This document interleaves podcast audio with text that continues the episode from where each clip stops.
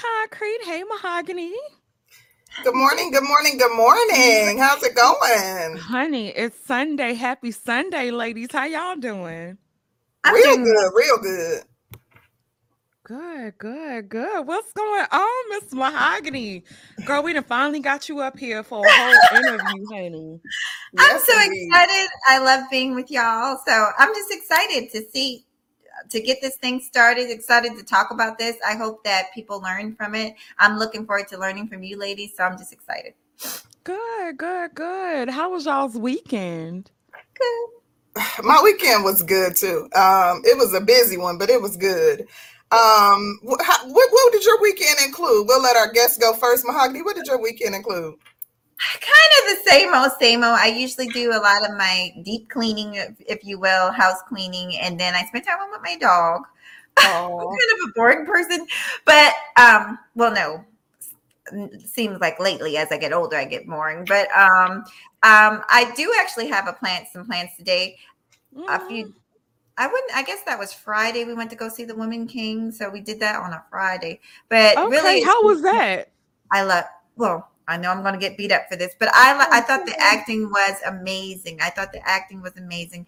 I of course everybody knows it that Hollywood did definitely um, poke and, and prodded into the movie, but I focused more on the acting, and I thought that they all did an amazing job.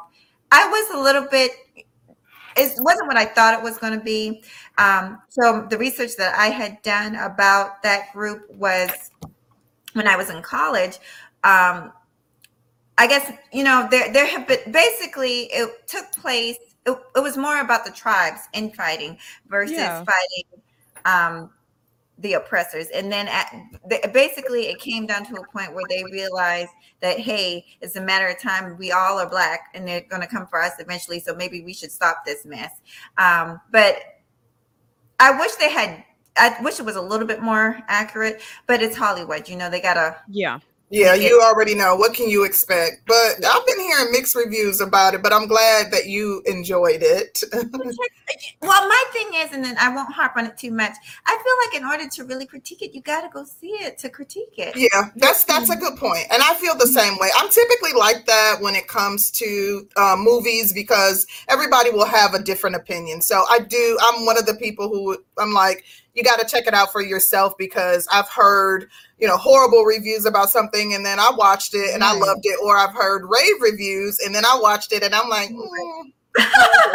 right so, It's I, been I a lot of that. mixed reviews um especially from the women a lot of women were saying that they were trying to whitewash uh the events that happened or dumb it down more so i felt that i did feel that too all okay. the women that I've seen that went to go see it absolutely are raving about it. Like all the women, and I'm talking about women who have some modicum of consciousness or women who yeah. are somewhat male identified or not, you know, what I would consider staunch feminists who do seem to be somewhat objective, seem to be raving about the movie and feel that people are boycotting the movie unfairly.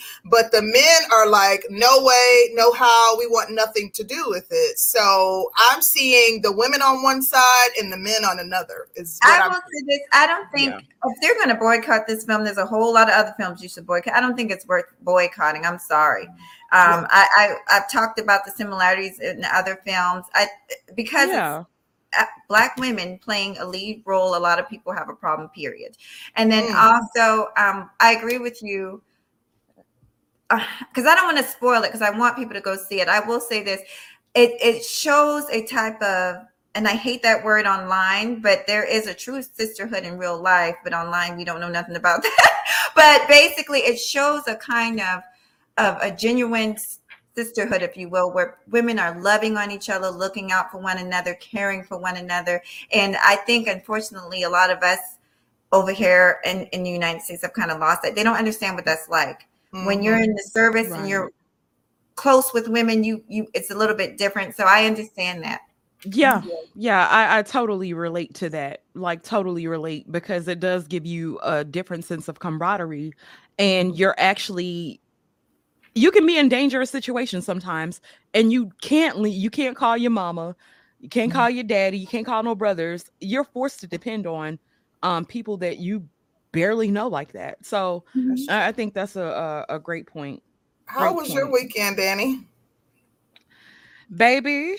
Um, You looking good? Looking like new money. You look like you had a good weekend, baby, because you coming out here looking fabulous. Okay, sis, I see you. Thank you, ma'am. Y'all look beautiful as well. Thank you. Honey, I called myself celebrating my grandma's birthday. My grandmother, uh, it, she would have been 83 this year.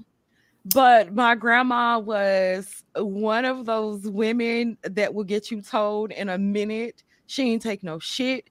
Mhm. And she was the first person I drank with. Um, so when I was about 10, uh, Mhm. I had like my first like real alcohol with her. And she gave me some Remy VSOP. oh, And she said, Don't let them niggas buy you no cheap shit. oh, okay, Granny. Okay. So this week this weekend, Saturday, uh Curlin and I went out. We had our little date night. Mhm. And of course they had no damn Remy VSOP that had that Oh. ratchet ass Hennessy, and I went. The Hennessy You won. in that penny water. Girl, it tore my ass up. I was Oh. sick all yesterday, honey. Oh, And then having to run around. I had Solomon's game. I was everywhere yesterday. And I, I was like, by the time I got I got into bed about 10 o'clock last night. hmm I was like, I'm spent. I don't, I don't like I think Colonel was trying to talk. hmm you was out of it, huh? Come on, It was baby, over take, with. take your ass to bed now. Listen, um, So- I had a very full weekend. My weekend was, it was, I enjoyed it because I had such a busy start to my week, and it was like Yes. one thing after another, just boom, boom, boom, boom, boom. This with the kids, had to take care of that, a little bit of this. Um, yesterday I hung out with my best friend. We did like wine and charcuterie boards, and um, she had um, she has a new construction home, and I finally got out. She lived all the way out in the boonies, child, like in Covington, and it is like far as heck. So I made that trek and finally got out to see her new home and stuff. And we just had like girl talk and, you know, some charcuterie boards and, you know, wine and just hung out and like for a good while. And then I went to my oldest daughter's house. She just moved into a new apartment. So helped her decorate and stuff for a bit and um, brought my butt back home. But it was like I enjoyed my weekend. It was like doing Yeah. things that I wanted to do and just a very enjoyable weekend, chill, but you know, enjoyable nonetheless. So it was a real good weekend for me. I am kind of getting excited because I'm seeing elements of fall, and fall is my favorite season. Yes, Baby, I, why am. I already um booking my fall calendar? Like literally, I have I literally have my fall calendar on my phone, and I'm plugging like things in to do. Child, I'm ass need to be trying to book for the. I ain't Listen, gonna go. I, I ain't gonna go. I ain't gonna go. I'm excited, but nonetheless, it was a super dope weekend. So I just wanted to just touch base and see how everyone is doing before we get off into this interview, because baby, we about to talk about it. And as you all know, we talked a bit last week about the fact that you know black men or one black man in particular a black content creator talked about how black women don't face discrimination. And you know one of the ways we talked about black women facing discrimination is in the medical field. That is absolutely a uh, documented area in which black women face discrimination. So we're going to touch on that as well as some other elements of you know things that black women encounter and endure in the medical field and we're going to talk about it with our lovely guest miss mahogany rootz. Um, before we get into that we're going to let her introduce herself for those of you who may not be familiar with her and her platform. We'll let uh, mahogany rootz and mj give uh, a, a brief introduction of who she is what she's about and what she has going on Hey, thank you. Thank you so much, ladies. My name is Mahogany Rootz and MJ. My channel is just a mixed channel. And when I say a mix, I mean a mix. I kind of, I'm almost certain I haven't been diagnosed, but I'm almost certain I got a little bit of uh ADHD going on because I am everywhere. I've always had that type of personality. I got a lot of different interests. So basically that the channel reflects that. Um, but it's a very welcoming channel. Um, about me, I do have a history in the service, um, 10 years, and I'm proud of that. Um, I'm actually, I've worked with service members after I got out. I have worked in the medical and the dental field. Um, right now, I'm working in the dental field. Um, and like I said, I worked with soldiers even after I got out. I continued to work on posts. So I got a little bit of experience there. As far as discrimination, I can definitely tell you. I got, I've there's so many stories. It's weird when you were talking about that guy who said there's they don't think black women face discrimination. I literally can sit on the phone. I could call a phone a friend up right now, and they will all tell you. Most of my friends will tell you that they have went through something, whether it was in school or after school at their job. I mean, it, it happens all the time. It happened to me because I was. Um, I think my class we started out with two black girls, and by the end of it was just me that graduated, and there's a reason for that. Um, One not- aspect that I hadn't even considered that you and Danny might be able to even speak to is in the service too. Like I didn't yeah, even think about that. I like, am yeah, um, trying to gather a lot of female veterans because at some point, I think that's also going to be a good conversation to have. There's a lot of untold stories about women um, going through the services women going through any type of uh service is you know uh the unseen heroes honey.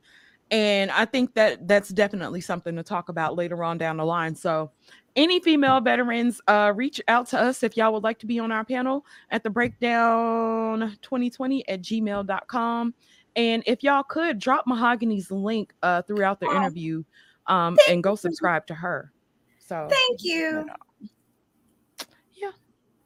I'm sorry. Did I answer? I, I think I answered. Okay.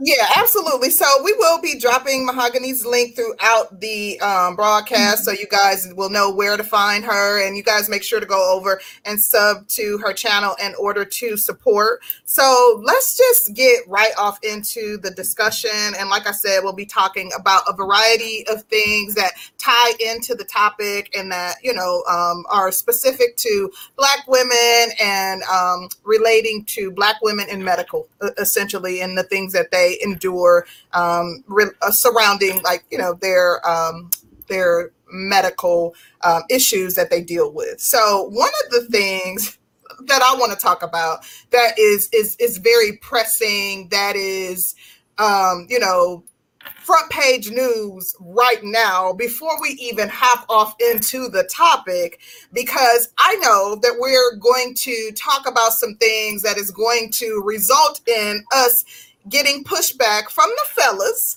Um, and they're one of the things that they're going to say is that we are essentially making a mountain out of a molehill, that we're mm. not really mm. oppressed, that we uh, you know, have too much time on our hands, that we are essentially creating this um, narrative that we're being oppressed, especially when we see things like what is happening in Iran with the young lady who was recent, her life was recently taken as a result of the way in which she was wearing her hijab. She was allegedly wearing her hijab wrongly and where her hair was showing, and the morality police, um, she was assaulted by the morality police and she was um, beaten and you know she lost her life. And as a result there are protests going on in 22 cities in iran and around the nation where women are standing in solidarity with this woman and shaving their head even in the us shaving their heads and they're doing a myriad of things other muslim women are taking off their hijabs and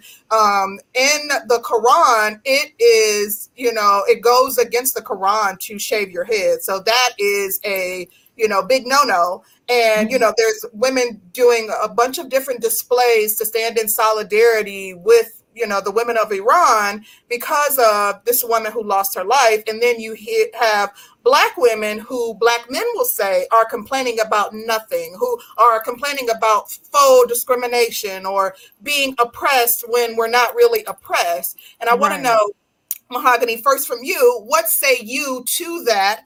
Um, do you think that the men have a point? And Danny, if you want to chime in on that, I'd love to hear from you as well. Okay. Who you asked me? You might have to help me um make sure I got it all. Okay, I'm sorry. I know that was very loaded. I know that was loaded, but I know that, that this is a big topic and I wanted to hop into that first and foremost. I don't think it's fair. I, I will say this. I don't agree with the men. I don't agree with anybody that would say that something is being exaggerated. If it's, it's if I'm not walking in their shoes, how can I say that? I don't know their walk. You know, um, that's why I never. You know, I um have had discrepancies with some of the men, but I would never say that I understand what their stripes are. So I don't think it's fair for them to tell us that because they don't know. Um, what was the second part that you were just basically? Um, how do yeah, I feel about you, that? Right. Do you think that essentially um, they have a valid point to say that, you know, there are women who are truly being oppressed in these other countries, whereas mm-hmm. Black women aren't being oppressed truly? That, you know, we are creating a narrative that we're being oppressed or we're being discriminated against um, just okay. essentially for a talking point. Okay. So I will say this. Um, because I'm balanced and fair. When you look at the way women are treated uh, in other countries across the world, we do have a lot less to complain about. I'm just let's just face it. We can walk out of our homes and show a little leg, show a calf, and we don't have to worry about being flogged on the legs. My brother was stationed over there in one of those countries, so I know a little bit about it. Um, I was never stationed over there, but he he was horrified at what he saw. Women, it's nothing for a woman to get beat down in the street and nobody will do nothing. Nothing at all. You have no law to call. Your husband is your law. Your mm-hmm. father is your law. And if you shame him or he feels like you shame him, he could do anything with you. That's true oppression. That's true fear. Yeah. Um, so I would never it's honestly it's an insult to compare what we're going through over, over here right now at this point in time with what some of these other women are going through. And that's all over the world. It's not just in iran. It's right. in africa and asia too. Um, so um, i will I, but i won't say that we don't have anything to complain about because we're going through things too but it's it's it's a little bit more subtle at times you know? Um, it's and sometimes it's just it's just different. Our our our right. lives are necessarily in danger. Yeah. Right. Uh, we have a different structure. And right.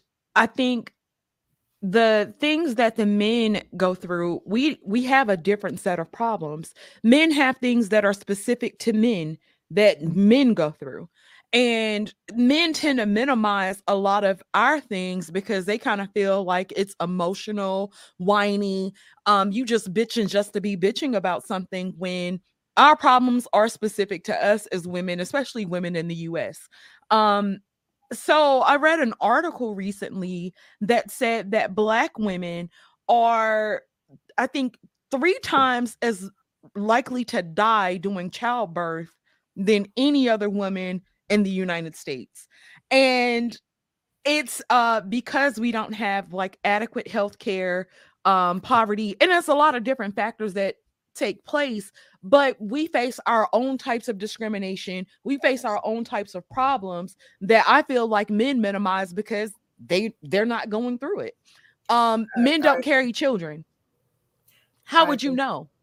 Um and it's not like men are really going to take the time to do a lot of research on issues that don't pertain to them. Ooh, you know sis. it's easy to point the finger and say they ain't going through shit. Okay. Okay. Yeah. Yeah. Like, um, and I'm over here clapping. Yes, I am. Go, go ahead, sis. Eat them up. Um, listen, we cannot skip over what you just said. We have to talk about that because that is a subtopic to the topic in and of itself when we talk about the uh, maternal mortality rate. But yeah. let's pause for a second because I want to just chime in. I think that you got you lady, y'all spot on, and this look, because we have three objective women on the panel that can see both sides of the argument. And I think that Mahogany, you were spot on when you said, first of all, we're comparing apples to oranges. Like we like, yeah. you know, we can't minimize the fact that we as black women do have our own set of issues in this country, but also we also can't compare it to what women in some of these other countries are dealing with because they're subjugated and oppressed on an entirely different level that that we could not even fathom. You know, mm-hmm. like literally, these women, my husband was Muslim for 30 years. These are laws that are within the Muslim doctrine. They can't show their ankles. They can't show their hair at all. Like not even to men in their family that come over their house. Like literally these are law these are written laws in which they live their lives by. And not only that, like their husbands are allowed to enact corporal punishment and the law is completely 100% behind their husbands. So yeah. like you know it's a completely different culture. They operate by a completely different set of rules and standards one in which we don't even understand. So i do think it's comparing apples to oranges and you know but i also believe that it, it would be um, wrong to minimize and completely say that we have nothing to complain about to minimize and completely say that you know um, black women have absolutely uh, you know every uh, right that is available and known to man i think that yes black women do create some of these false issues and make it seem like we need movements and in some instances we don't. Um, they do make mountains out of molehills in some instances absolutely. But i also do think that there are some fights that need to be had i.e a fight for you know uh, against and you know maternal mortality you know? There are are clearly some um, issues as it relates to the U.S. Uh, healthcare system, where Black women are dying at a rate of three times that of their yeah. their um, other counterparts. So, yeah. in that case, we can't say that you know there's not discrimination happening, and that you know there isn't some sort of um, system that needs to be in place and some sort of research that needs to be done to figure out why, and a system that needs to address these issues and figure out how we can curtail the, you know, increasingly high number of mortality for Black women during childbirth. So, yeah. I, I think you ladies laid it out. Like it wasn't really a whole lot that I could say other than to expound upon the points that you had already made. So Excellent, excellent. Can I, I'm gonna read this. Oh, oh, I'm sorry. Go ahead, I was just gonna say when you were talking about um, Islam, and um, I know I had my own experience when I, when this is when I first started out. I'll make it short, but I was working at a front desk at a, a dental facility, and to tell you how it was that woman couldn't do anything or she could not do anything we gave we asked her questions we asked her to fill out the paperwork she handed it directly to her husband he wanted to go everywhere with her he wanted to go in the back during the exam he i mean it was it was very woo! The culture it, it, it, was, it was very different. Um and we needed her signature. And she said no my husband will my husband will sign for this. And so it's just it's just different. Mm-hmm. wow Wow. Absolutely. I'm gonna Absolutely. read the super- especially if there was like a male dentist or something like that. Like, yeah, mm-hmm. that is going to factor in. Like their their culture stipulates that, you know, they um, you know, are alone with men that are not related to them and things like they just have a different and, and to be completely honest, I am one and I was talking to my husband about this. Like, I don't judge people's cultural differences because there are some things in our culture and in American culture that is people would look at as asinine. And I think that it's yeah. wrong to yeah. judge from my lens, to judge someone else's culture. But I do judge extremism. And I think for someone having, you know, a strand of hair outside of their hijab to lose their life, uh, you know, yeah. I think that that's extremism. It's inhumane. Yeah. Yeah. You know what I mean? It, it really is inhumane. Um, Mahogany, I'm gonna read the super chats and then I want to start off my question with you. Um, shout out to Dane C. He says this G concrete and mahogany. Hey, hey, good morning. Good morning, Dane. Good morning. And shout out to Demetrius. Uh, Demetrius, thank you so much for your welcome, support welcome, in becoming a member.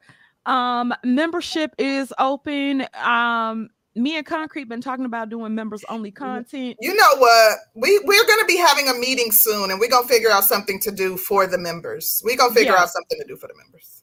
Yeah. Um, shout out to Uncle Stu, old man on the block. Good morning, Uncle Stu. He says, salute, salute. Army man in the house. I support my vets. I dropped her channel. I will reach out to her as well. Vets oh. stick together. Thank salute, you. Uncle Stu, and thank you. Thank you. And shout out to our beautiful homegirl, Danica Marie. Thank you, She boo. says, Y'all look cute. Hey, cutie. Thank you. Always you. showing love. Yes. Um, so shout out to y'all. Thank y'all so much for uh the super chats. Um, Mahogany, you have dealt with a different form um of a different set of issues with dealing with fertility and childbirth and stuff like that. Mhm. And you are going through in vitro fertilization, right? I was. I took a break from it. I went. We. It was a long process. We. Now it's going on year three, but we took breaks in between because it's it's it's a lot to do nonstop, and if you have all kinds of things can happen in between, and you do kind of need a recovery period because it's it's stressful on not just the woman's body but the whole family and people around you it can be it can be very emotional and stressful so we took a little break uh, from it for a while Mhm. Okay. What was the process like? Because you don't hear about a lot of women going through the process of in vitro. I know one other person that was uh is kind of close to my family, but she's the only person I know that's actually went through the process, especially as a black woman. Yes. So I'll tell you what happened. How I even found out about it. It was weird.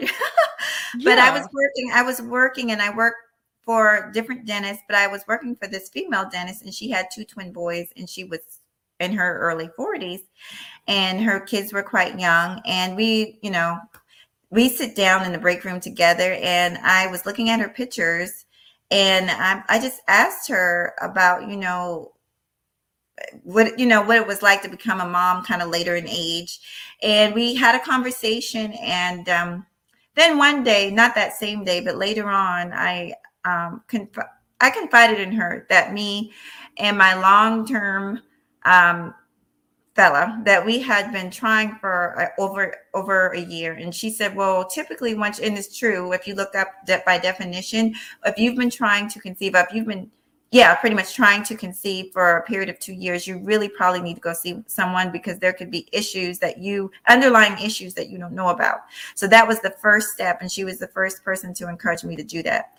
Um, but I even at that point, I didn't go right away. I wanted to try natural methods, so I did a year of doing natural methods and drinking herbs and eat, eating Yeah. stuff that tastes like snot, and none of that worked. but um, it, it was definitely a process uh, do you want me to go more or Yeah, wanna- because this is int- you know, child, anything concerning childbirth and all that stuff is pretty interesting to me because at one point I I, I didn't think I was gonna have a child.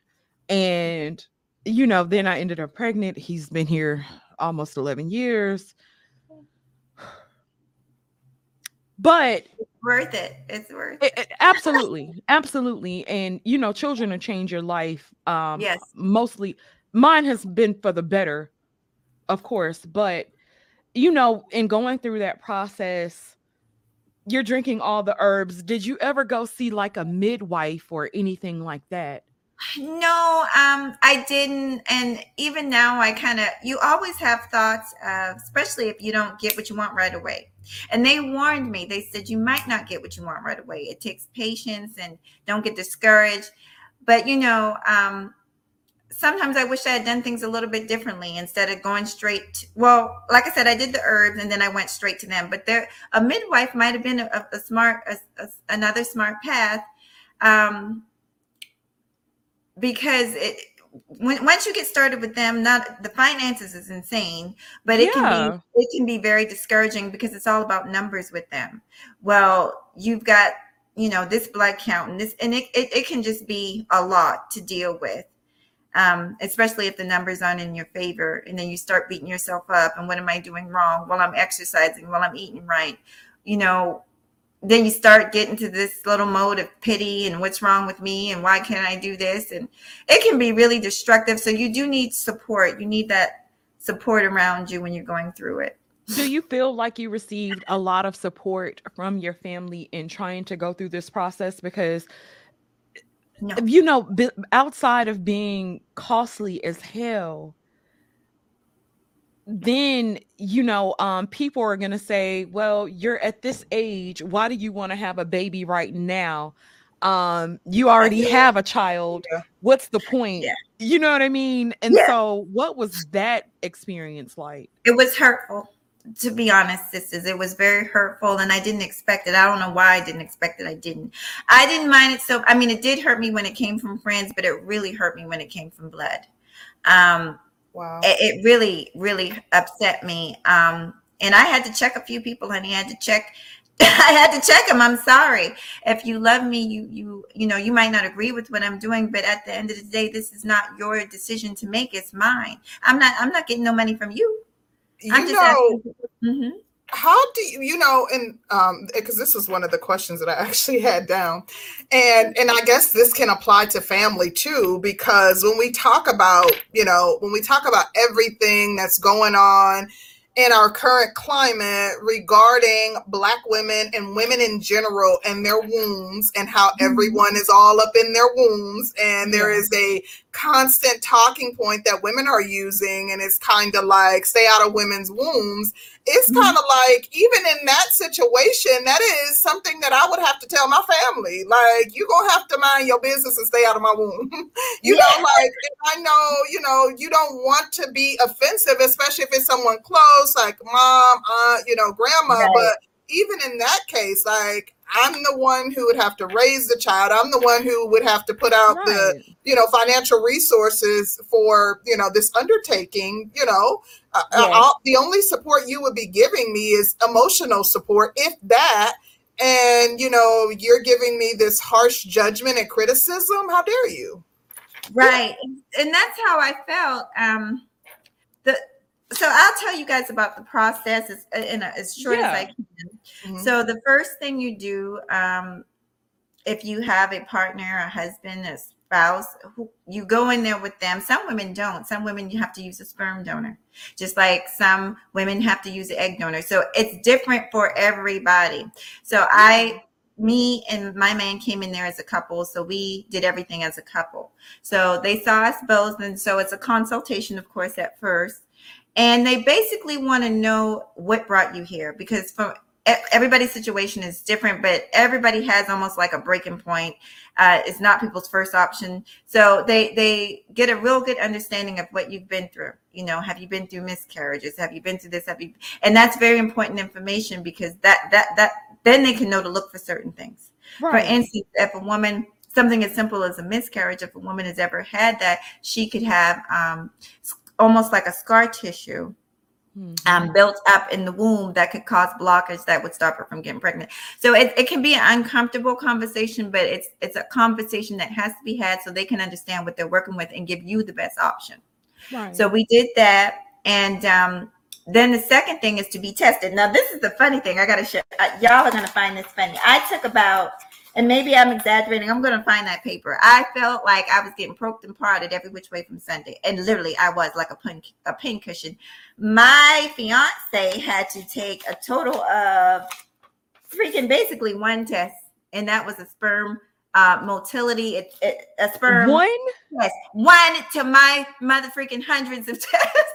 he had to take one, and well we we both get so they test you for everything to make sure it's safe. They test you for STDs. They test you for they test his sperm count, mobility, and the health of the sperm. And gentlemen, yes, even though you guys continue to create sperm, guess what? As you guys go get older, the the productivity of that sperm does lessen. So a lot of men don't know that. They think they could just keep on going. It's it's not the the quality, just like our quality of eggs tends to fall off.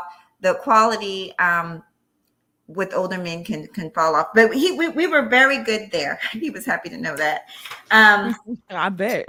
yes, and they I mean everything from blood sugar. I mean it's it's it's it's a and some of these tests are very expensive. And guess what? Yeah. Um a lot of us there's a huge gap that I wish could get filled, but the fact is it's expensive and most insurances do not cover it. And the ones that do cover a very small percentage. So most most of us African Americans we can't afford it. That's why you don't see. It's not because we don't want to. We can't afford it. It's it's it's still very expensive. But I wish more of us would do the research and donate so that you can help another woman that might be struggling because it, there's an ignorance and, and I'm and I'm a shorten it up for y'all but there's an mm-hmm. ignorance and even I was ignorant I when I was younger I thought oh you're donating your eggs what happens when I want to have babies and you know am I going to have eggs left do not worry about that women are born with so many eggs you'll never be able to use the hundreds of thousands of eggs you got so many eggs it's impossible um, and so you have way more Caucasian women donating in college. It, it's it actually pays quite well. Um, I'm not saying abuse your body or anything, but it it's it's something that we should look into. A lot of girls pay their way through school doing that, um, and it's not it's not that I know of the research I've done. is not harmful to your body, and you can help another woman that that might really want a baby.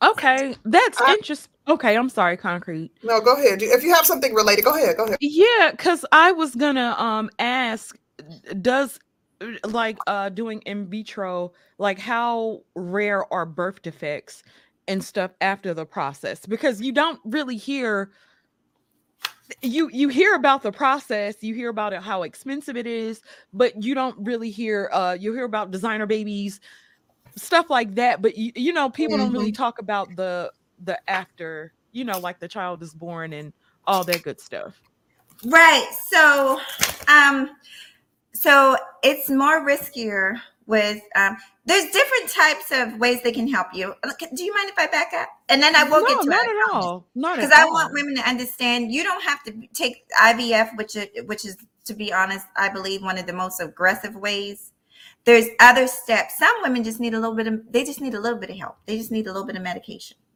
For me, because of my age, um, as women age, the quality, we have eggs, of course, but the quality goes down. So there's higher chances of miscarriage. And I had had a few miscarriages um, in the past. So there's, and once that starts to happening, happening, um, you have to kind of just, it's all about a numbers game. What's going to give you the higher chance of what you want?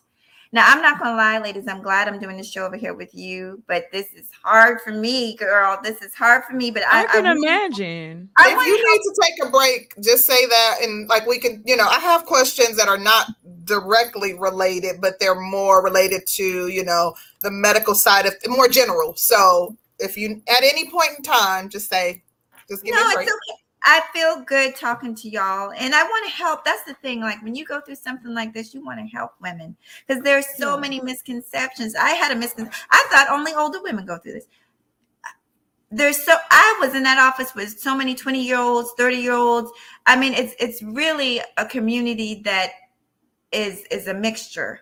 And so it's a lot of education that needs to be had. Yes, we go that's, through it, you know, true. but young women go through it too. There's different oh, yeah. causes some women have um I forgot what you call it, but it's like um PCOS, and that's PCOS. Kind of, yeah, yeah, that was what one of my questions was surrounding. There seems to be a, a, a very um, start increase in um, fertility issues and specifically regarding black women pcos is prevalent in black women um, yes. i don't really tell my business but i have pcos and there are so many um, communities on like different social media sites of women who have PCOS. And the number of women who suffer from PCOS is astounding. It is absolutely astounding.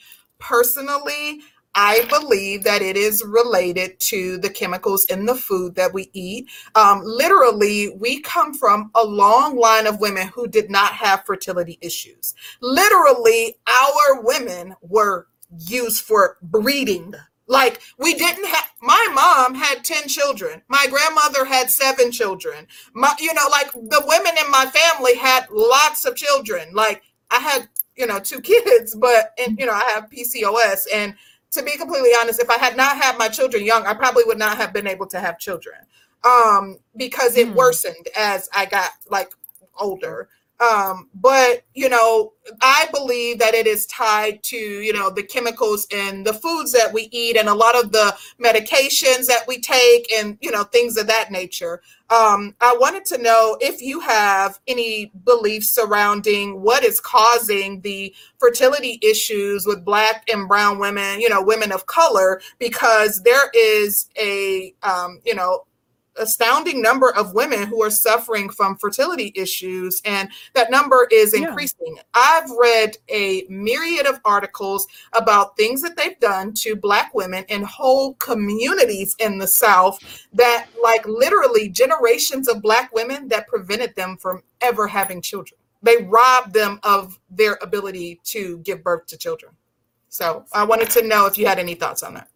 Um, well, to be honest, I'm kind of in alignment with you. I asked the doctors, I, I constantly ask, well, you know, because I was told I had a fibroid that was blocking one of my fallopian tubes. So, and I, you know, we were talking about surgeries and options, and, you know, it depends on the size. If it's real small, I'm not going to get into all that, but I was like, well, because, and she started reading off the stats about Black women and fibroids. And I'm like, what am I doing that's causing me fibroids. The fact is they they never could give me an answer, and so that leads me to believe um, when you look at us as a culture, what's so what is separating us from other people? And the only thing I could think of, but now things are changing because a lot of folks, like in the South, a lot of these white folks are starting to eat Southern food just like we do.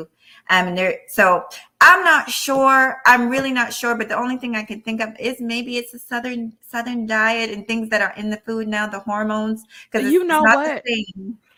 I think so. The processed food, if you think about it, Black people live in food deserts. We eat a lot of processed food. We're not eating, and then fresh food is so expensive and it goes bad quick. You need something that's going to last. It's not that you don't have to cook right away, that, you know, vegetables and stuff like that, it only lasts for a certain amount of time. You need that frozen food that you can throw in the back of the freezer that's going to last. I think yeah. it's the processed foods that we eat. The food but, that they sell in the US and even in, in, um, in the UK, a lot of the food they sell here, they won't even sell it over there. It's illegal. That's, That's true. true. That true. I, I also wanted to say that there are times where I feel like Black people are being lied to, even as far as it comes down to uh, the reproductive system. Um, you're told to have a cesarean when you don't need one because they get paid more. Doctors get paid more to perform certain things. Um, That's then true. I wonder about how harmful fibroids really are because you're able to survive with fibroids for years on end, years on end. And I, I, I sometimes it's like I'm I'm wondering like how honest are they being about certain issues because it's issues that we we mm. can't see and that we're not specialized in and we're basically forced to take the word of somebody that you basically you sign up to trust and yeah, you it's point. not you can see different doctors but even those processes get to be very expensive and uh, you know dealing with insurance and all of that stuff so i'm always kind of curious like um i would say growing up um I, I wouldn't say that I ate a lot of processed foods. My grandmother was from the South. She believed mm-hmm. in cooking fresh vegetables and um she cooked fresh fresh vegetables. We didn't eat a lot of pork, but we ate some pork and stuff, but we generally ate healthy for the most part. Mm. And I do too. That's why I was like, what? Yeah. Then you know um, what? I'm gonna tell you something though. Mm-hmm. So I, I think what poisons a lot of our bodies is the birth control. That too. Oh, yeah. That, the birth control, too, but for me, go ahead, Danny. I was gonna say the birth control probably my I was on Depo Provera. Mm-hmm. Depo had child. Now I went into the military when I was 19 and I was stick skinny, right? By the time I left, honey, I could have been one of the first. I, I looked like I had a BBL. My ass was huge, mm-hmm. huge waist was this little, ass was this big. Honey, you couldn't tell me shit. No, don't get me wrong. But it was the Depo, but the Depo also had me crazy as a box of fucking rocks. It so personality wise, I was crying one minute, laughing the next, really, really up and down emotionally. Then I thought I think for a minute, I, I actually tried to conceive while I was in the military, um, when I was engaged and I was unable to conceive. I'm thankful, you know, everything has its timing, but it took me for so long. You know, I didn't get become pregnant until I was 32, and that was my first pregnancy. So yeah, I, I, it, I think it's a lot of different factors. Oh yeah. I, I think fibroids is one of those things that I'm always kind of questioning.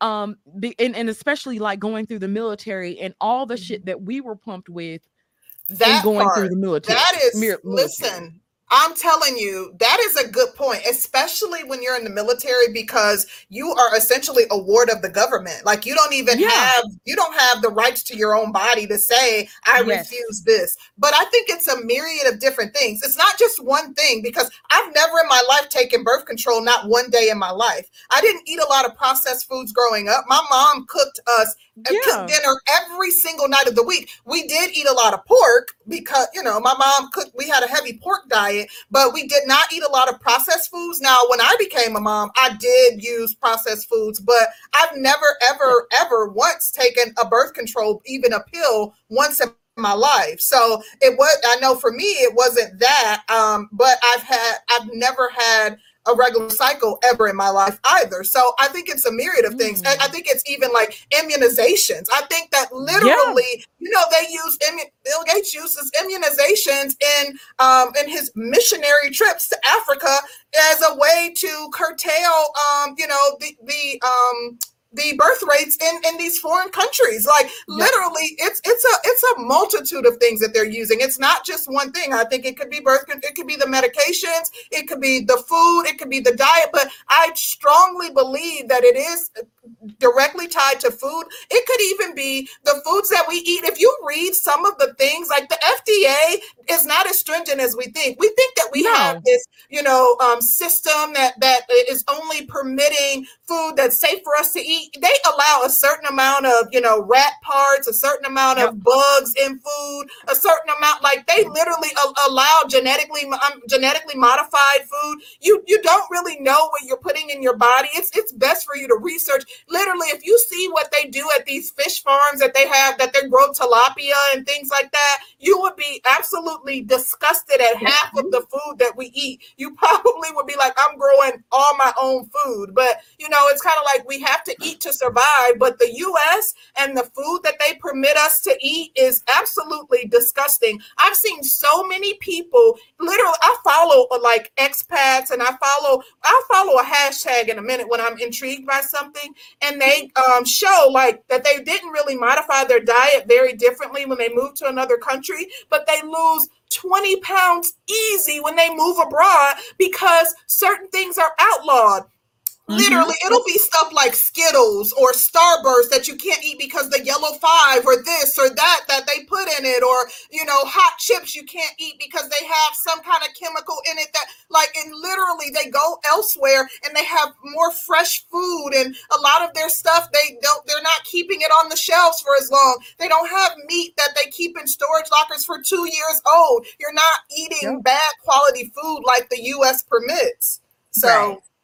There's that. You Sorry, guys are I'm bringing up some good points. I know y'all got a super chat. I don't want to, but after y'all do that, I um I do got some. I wanted to finish talking about um what was I saying about the process because I don't want to forget. I don't want to leave that out. We But- got you. We Okay. got you.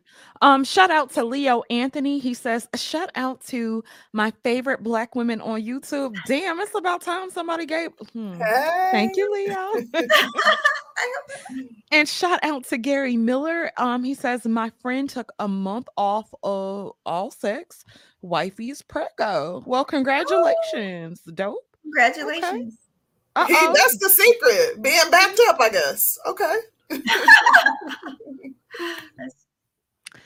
Shout out Oh. to Danica with the heavy hands, ain't he? Danica be having the money, baby. Uh, yeah, she Danica, let's collab soon, Thank child. you, sis. I'm just saying, honey, Danica always coming through. Um, she says definitely need more talks about this, about fertility and black women. Absolutely, absolutely. Yeah. Um, thank you so much for that, Danica. And uh shout out to Ace Star. Good morning, Ace. He says everything is spiritual, even making a baby. Um, I I agree. I agree. I I I think it is. I think it's very spiritual. Um, so thank you so much for that. Um, Mahogany, what were you saying? Well, you you and uh, concrete blew it up, honey. Everything it's funny because I hadn't even thought about what you what you guys were bringing up. Like she brought up the food. That's a good point because I've thought that too um because it's like something's got to be causing it. And to what to what concrete just said the same thing with me. I was i was on birth control for a very very very short period of uh, time in my life and then it didn't take me long to realize because i was gaining weight. I saw danica talked about that because it does make you gain weight. It yeah. does have all kind of effects on you. And i so i knew i didn't want to be on that long.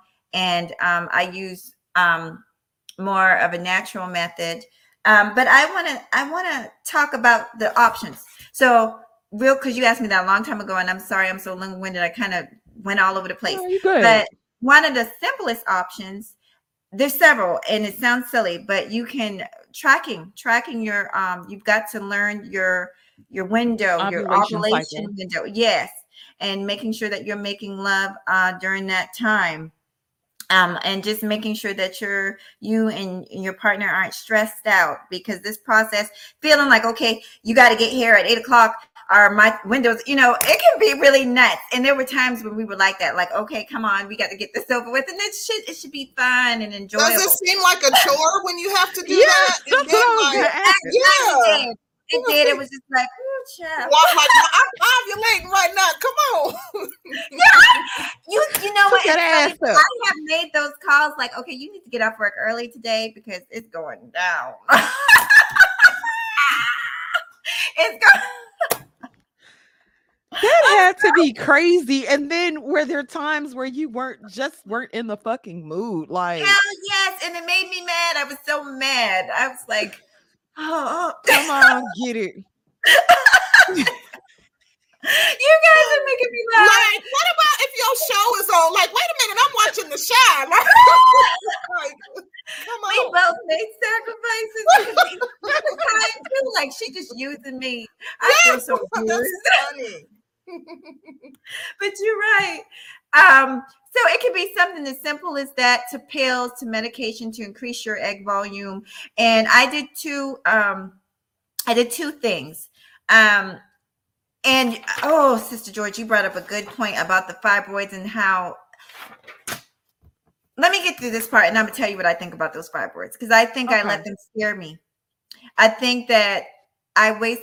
I think that um, after I found out about it, I got super scared, and I just instead of continuing to do it to natch, not the instead of us just trying on our own, I felt like they kind of used that to push me to more aggressive methods when I could have took less aggressive methods and also cheaper methods. So let me tell you one of the methods. It's called IUI. I can't remember right off the bat what it stands for, but it's intrauterine um, inception. I think. Well, I gotta look it up real quick. But that was the first thing. I'm gonna show you this picture. It's just a picture. So on this one, it's a woman is just just woman with the fibroids. So we this is a healthy one up top, and you see the eggs and stuff like that.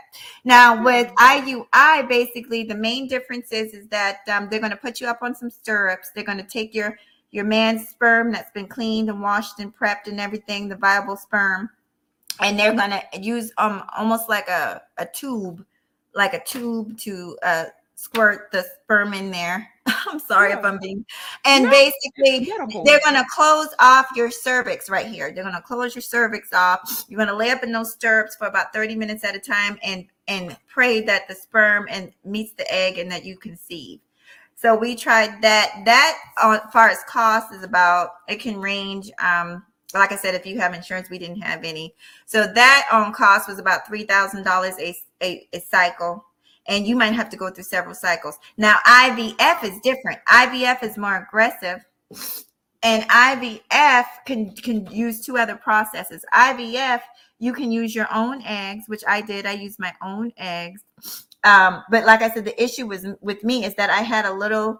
This, these are not mine, okay. But I had like a little fibroid that was right there, and they thought that that meant less than my chances. So with IVF, they just directly go in, they take your eggs out, with a, a tube you're, you're put under and they uh, meet then basically i hate that term test tube but they take your eggs out they meet your eggs with your man's sperm and they watch it under conditions under uh you know where it can grow like a microscope and, type of thing. Yes, and after okay. a few days, they they keep in touch with you and they say they call you back and they say mahogany you've got such and such embryos are viable eggs they're, they're growing normally blah blah blah blah blah and you're all excited but guess what um literally and this upsets me but literally the day before everything was going great and the day before my transfer just out of the blue um so when eggs are dividing they're dividing you have normal cells and you can have abnormal cells but for the most part when you have like over 50% that are normal, they consider that a normal egg and a healthy one. But sometimes the eggs, as they divide more and more and more, you can start to have higher numbers of negative, and they don't want to take the chance of transferring a, um, a, a, a egg with too many negative cells because it can lead to a spontaneous abortion miscarriage. And you don't want to put a woman that's already been through that and now she's paying you thousands and thousands of dollars and you're going to put her through it again. So, um, literally the day before I was supposed to, I was so excited. I had been on my medicines for months. I had, I, even though I wasn't pregnant, technically, I had a belly as if I was because all the hormones. Um, and, and so they prep you, by the way, to carry a baby. Um, and uh, anyway, the day before, I was told that the embryos weren't good enough. Now that they had too many negative um, cells, but I will say this: we do have some still in the freezer. Yeah. we do have some still that we are keeping. We're paying, and all this is money. We're paying for. Um, I'm not going to lie. There was even a period of time where I, you know, what. That's a whole nother emotional thing. It's like you don't let's say that you change your mind. You constantly have that in your mind well this could be my baby. Like i can't just leave my baby. Like what am i going to do with this baby that's there? Um so it is it's it's it's emotional. Yeah. Do you guys have any questions? Um you said it seems, oh, like, it yeah. seems like a very tough process like emotionally. Yeah. um like it it would it seems daunting like you know it, it, would take a lot out of you like emotionally. Um it did. yeah it, yeah, did it you, would be very tough. did you feel like you had a community of support within that community um because it's rare for african american women to be a part of that? Did you feel support there? No because um Damn. you know I guess I could have done more. I could have. I I reached out to my doctors and my, the nurses. You see so many people every time you look, they poking and prod. You just feel like a pincushion, uh, almost like a pregnant woman. but um, I mean, what can I? What can you say? I there was one lady at the at the office that I would talk to, and it is inspiring when you because several people in the office actually went through it themselves. So it's inspiring, and they try to keep you motivated. That you know, when I first when the first uh round of IUI didn't work and I was discouraged and we had spent all this money. And that's another thing. It's not just this process. You have to be on medications also. Oh yeah. Uh, yeah. You have to be on hormones also. Uh, so um and it's they, interesting because now I'm I'm sorry, concrete. I'm gonna just. I'm sorry. Relating to your question, Danny, just really quick. Did you ever seek out like um, an online community of women, black women or sisters who, you know, ha- were going through the mm-hmm. same thing because, like, th- that is like one resource that is a lot of what people don't tap into. But I know for just about like for example, I have professional designations that I go through and, and, obtain. And like, that's one thing that I did. Like, I went and found Black professionals who were also testing and studying for those same professional designations. And I know sometimes it could be a little strange, but for me, Uh, you know, I like connecting with my people. So, yeah. you know, it might have been one or two people that I kind of like ended up connecting with in that group, but it, I got some very valuable information out of it. So, was that something you ever looked into or considered? You know what, concrete? I'm gonna be honest. That is my personality type. I'm the type of person to seek out people, but for some weird reason, I didn't. And uh, it wasn't shame or anything. I'm gonna be honest. I stayed working. They convinced me that I could work during this time, and I was working full time. And I was literally so busy And in the beginning, let me tell you, in the beginning, everything was smooth. I had a great egg count. Um, the the doctor was telling me, you know, at the first it was very discouraging. She was like, "Well, you you kind of old, child. You might as well." You know, she kept on saying that. She didn't say it like that, but she was like, "Well, we got to yeah. keep in mind your age, and you know, the chances are, and it's zero point seven percent." Was she white? Yes. And but but I will say this. I will say this. Um, and I can't. I was so busy with just life, and then I have a son in college, mm-hmm. and and oh, I think yeah. when we first started, he was in high school, so I was doing a lot of stuff, mm-hmm. and um, sometimes I had my family with me, um, nieces and nephews coming over, so I just kind of kept so busy that I didn't even. I thought about it, but I didn't do it. As, I I wish that I had because I'm I'm sure the resources are there. Um, that's a good thing. Women need to do that. We need to come together and and, and co- comfort each other. You know, a community of sisters is always good. I'm gonna tell you something. Like, there's nothing like it. And I know some women are reluctant, or there's that those women who are like, you know, black women don't make good friends or black women don't know how to be friends. Like I grew up with so many sisters. So sisterhood is, you know, nothing for me. It is second nature for me. Like I making friends with women, like I can do that in my sleep. I, have never struggled with friendships and, and establishing connections with women, but I, it's not something I want to do with every woman. I am very fickle about who I want to connect with because I don't fit like my friendship is special, baby. Everybody ain't don't deserve it. But I don't struggle with making friendships or connecting with women. And I can associate or you know, I can be cordial or you know, cool with any black women, baby listen, y'all my people. So, you know, but I, I, I, do think that, you know, sisterhood is important. So, you know, I just wanted wanted to inquire about that. No, I agree with you. And you have every mm-hmm. right to be um same situation. I have I have sisters and brothers, but I grew up grew up more with my sisters. My older brother had left, you know, he was doing his military thing and my little brother came along long afterwards. So I, I and and and I understand that want and need and, and that comfort that you get from only a woman, honey. It was yeah. a woman that comforted me when when I went through a lot of this. Um, so I understand. Hey y'all, I see y'all in the chat. I'm not going nowhere, so I'm just gonna grab. I want to show you guys something out. Um, I'm gonna show you some of my medications, but I'm listening to y'all. Okay, okay. Oh, child. Um, for whatever reason, I thought the process was gonna be a bit strenuous. I don't think I even took into account the different factions of all of that. You know what I'm saying? Like you know something is hard, but you wouldn't think that you got the medications, then seeing the doctors, then them testing you every. Mm-hmm. So it, has got to be strenuous as hell yeah. on just your mental.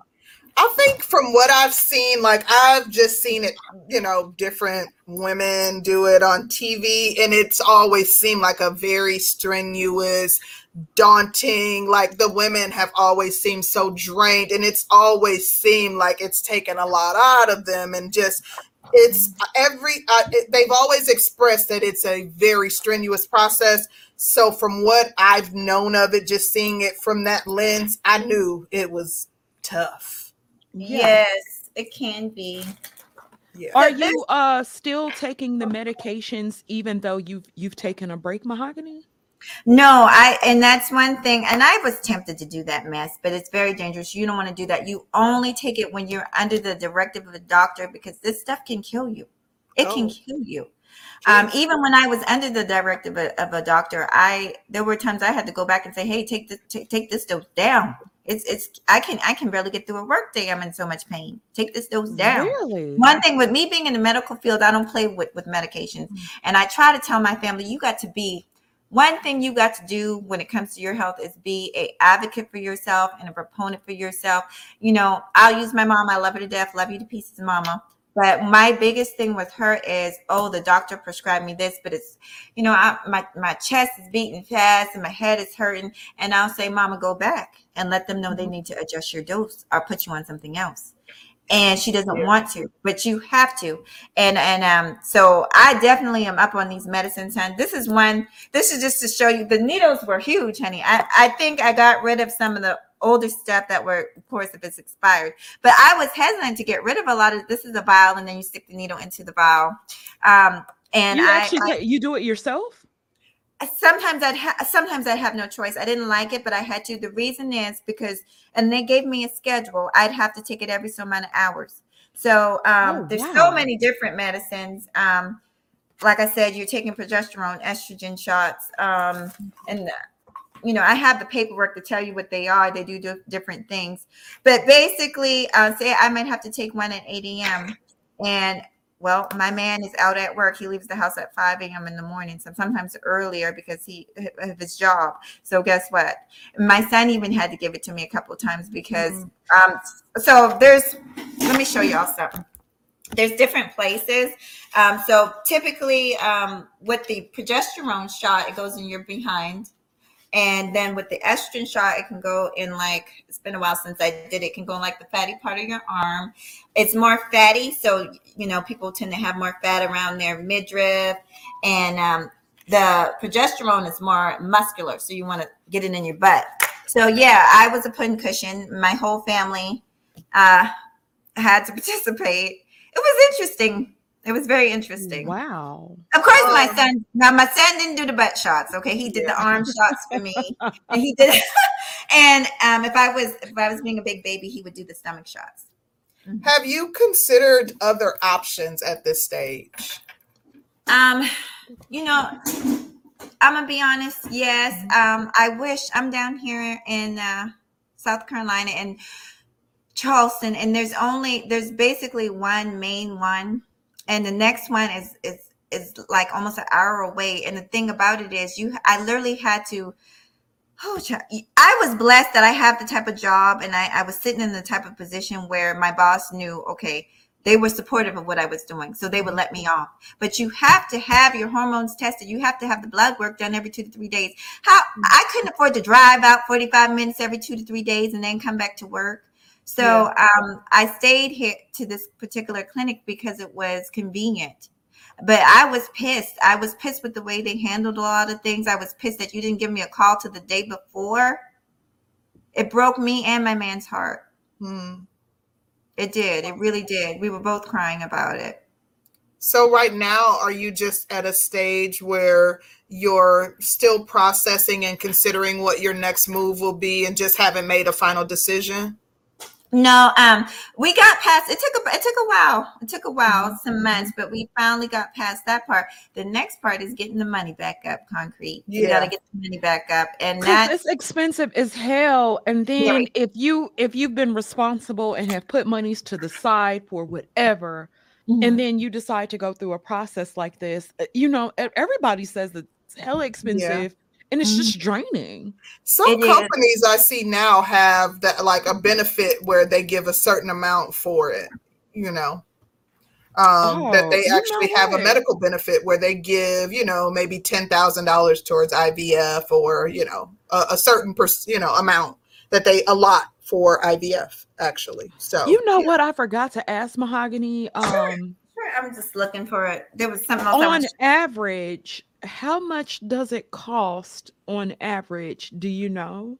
yeah, I have a whole breakdown. Um, so the IUI, like I was saying, can vary between three thousand to five thousand dollars, and that's the one where they um just basically you're using your own eggs, you're using your own sperm. They clamp your um, they insert the sperm and then they clamp uh, your cervix closed, and they just wait for nature that takes its- course. That's a lot cheaper.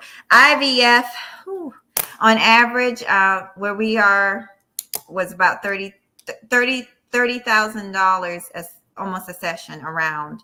And it's a it's around because it's a process. So I'm trying to think. I had all this. I'm sorry I'm not more together.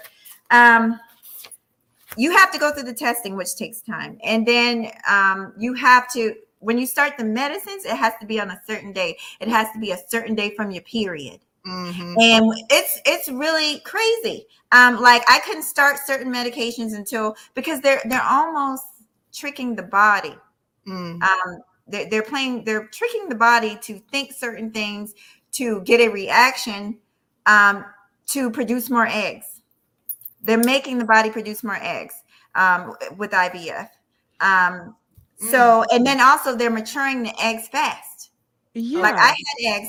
Once they did the test, I forgot what it's called. Once they saw my eggs, then they, they said, Oh, you've got a lot of eggs. for your age, right? Um, but then after that, they put me on medicine that would mature my eggs faster. And you will start to feel, I mean, like I said, I felt very much pregnant. My stomach was out to here. And um, and I was eating and gaining weight just like a, a pregnant woman. Um, and uh, I was basically just waiting for the embryo to be placed into me so I could carry it. Um, and then even a little while afterwards, you have to be on medicine a little bit afterwards to make sure, because your chances, you asked me uh, earlier, your chances are higher with this of having a, a miscarriage than with the regular pregnancy. Yeah. What about have you given any consideration or looked into or researched um, options of going out of the country? Like, because you know it's likely Mm-hmm. less expensive in uh, maybe other countries than it is in the U.S. But or is it because it's such an extensive process? Is that not an option because of the testing and it ha- you know the having Yeah. to happen on certain dates? I think it's more that reason. And then I'm gonna be honest, and maybe I'm a little bit sedity with our medical system because I am a great product Yeah. of United States. I can medical. understand being apprehensive. No, I can Yeah. understand that because this isn't this is a little bit different than going and you know getting, Getting some butt braces or something. You know, yeah, this is this is very serious, but it's more. It's also like you said, I the the, the testing. I have to go back regularly to be tested to make sure everything's okay. Um, Since you've concluded the process for now and you're Mhm. you're taking a break for now, how easy is it to go back into it from taking a break? Um, well, you got to get your head together. You and your partner have to have your head together. Our heads are together. Like I said, now it's more the financial part. And the the good thing about it's still scary because you could still, like I said, you're going to spend money, and there's no guarantee. There's no guarantee with this process. And um, no, it's not about money, but let's face it, we're not rich folks. We not we hardworking folks, just like everybody else. We just believed in something, you know. I had a choice: get a new car or do something like this that that that I really, really wanted for forever, and he wanted it too. So we we just prioritized this because this was important to us, and it still is. Um, I will say this. So let me tell you all what happened, and this is this is the what could be. Uh, I won't say the worst option, but the last. Op- There's several options. This is not the only option. Um, God bless people who adopt because I did think about that too. Who have foster? I have foster kids, and you know the family. I did think about that too. yeah, that's Um, what I was inquiring about when I talked about other options. Mm-hmm. So you do have that, and those are just as important. Helping a child, Mhm. helping to build families is is just wonderful any way you look at it. Um, but um, if my embryos say if my embryos none of them pan out, we're gonna pray pray that away. But if that were the case, the next option would be for me to have a baby mama. And what I mean, I joke about that all the time, but what I mean is have an egg donor. And I do I actually have, I wouldn't be able to disclose that on here because Yeah. private, but they have given me, con- I have literally women um, Oh. that are candidates. Um, we, we have chosen a few that they, you get to know everything about their history as far Okay. as childbirth, um, their prior births, are the kids healthy? It's really amazing. And Okay. um, so we've narrowed it down. Of course, I wanted a child that looked like, you know, me and him, but that's that's that would be the final option. Okay. Mhm. Oh, so you have researched other options, and that's kind of what I was inquiring about. Um, and you know, you do. Uh, I, I always, I'm, I'm a, I'm a planner, so I always have a plan A, plan B, Yeah. plan C. Right. so, you Yeah. know, and that's just kind of how I do things, especially with things that are of extreme importance to me. I'm always like, okay, you know, I have a fail safe and then a fail safe for the fail safe. So that's Yes. just. You that's have to I and I will say this: I haven't wiped off adoption or any of that off my because I love children. I've worked with children for years. I love all Yeah. children, but it's it's a little piece of us that's hoping to to have a little something that looks like Yeah. us, you know, and Yeah. that's natural. Mhm. and that's still an option on the back burner, like you Right, said. right. So completely ruled out. W- okay, so if you got a surrogate now, um, I'm I'm not the smartest person in the world. I don't want y'all to talk shit about me.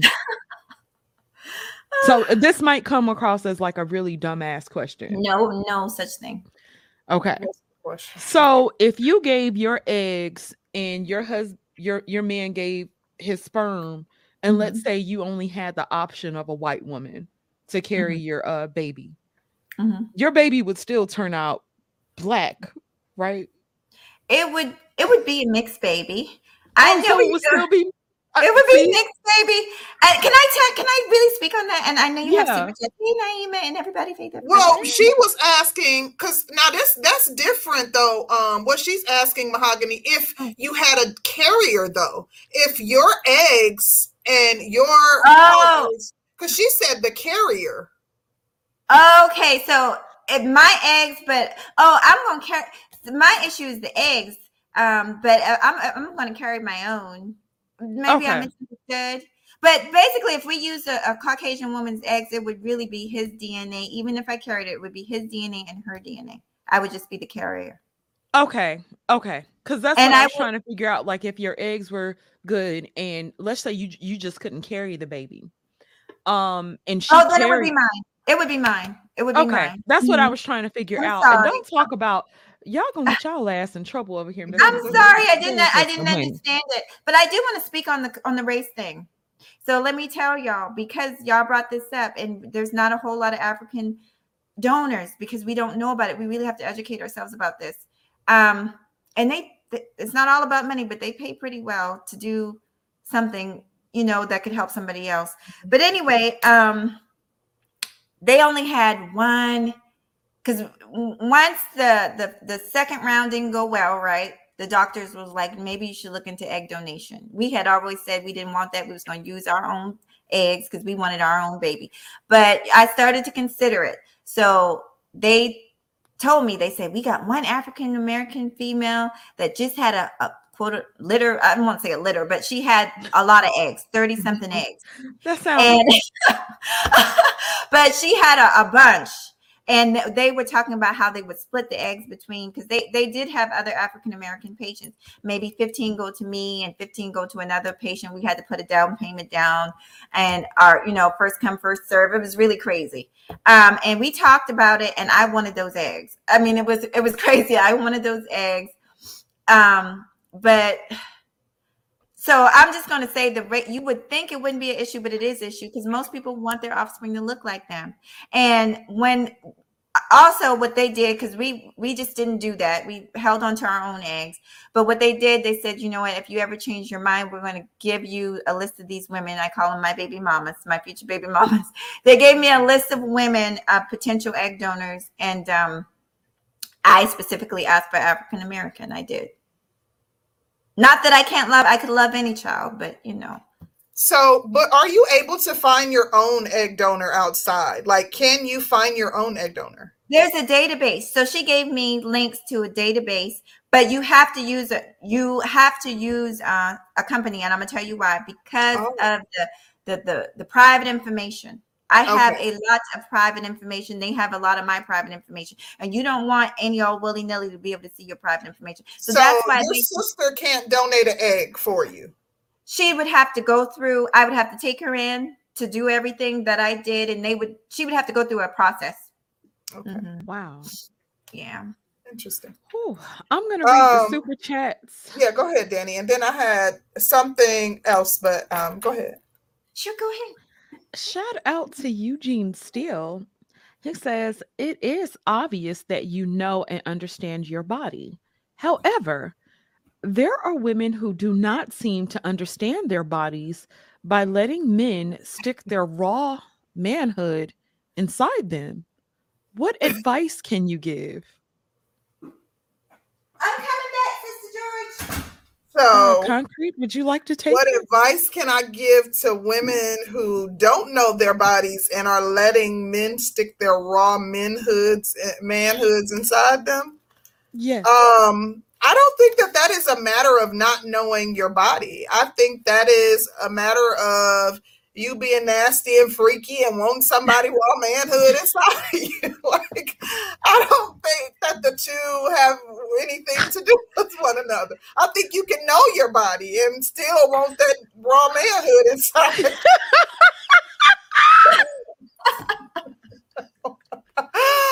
I just don't think that there's a correlation. Well, we gotta try. I, Yeah. Uh, yeah. No, no, Mahogany, you gotta answer it. You gotta Go ahead, it. go ahead, Mahogany. I walked off, but I heard I heard you reading the questions. I so want to you- read it again. Okay, I'll read it again for you. okay. okay. It is obvious that you know and understand your body. Mhm. However, there are women who do not seem to understand their bodies by letting men stick their raw manhoods inside them. What advice can you give? Yeah, um that's because the thing is like you said, I don't think that really has anything to do with understanding or not understanding your body. It's just a matter of you not you're not you I don't I can't say why a person would do that, but you know for me cuz I'm I'm a couple, right? So and we're trying to have a baby, so we're obviously having raw sex, Yeah. unprotected sex cuz that's what we're trying to do. But I wouldn't of course people should not i don't believe people who are not in a committed relationship should be doing that all willy-nilly of course that's dangerous and that puts their lives in danger Yeah. um yeah, i'm not sure what advice i can give a person like that after the recent CDC data showed how chlamydia, HIV, and um, syphilis is going up at these alarming rates. Uh, protect yourself, people. That's the only advice that I got. I mean, monkeypox or yeah monkeypox there's a lot of stuff COVID, out there. yeah, Yeah. everything. Protect yourself. That's it. Um, uh, protect yourself and pray. Pray over like before you get ready to have sex. Ask the Lord oh to protect you yes in all things and Yeah. protect you from dangerous sperm.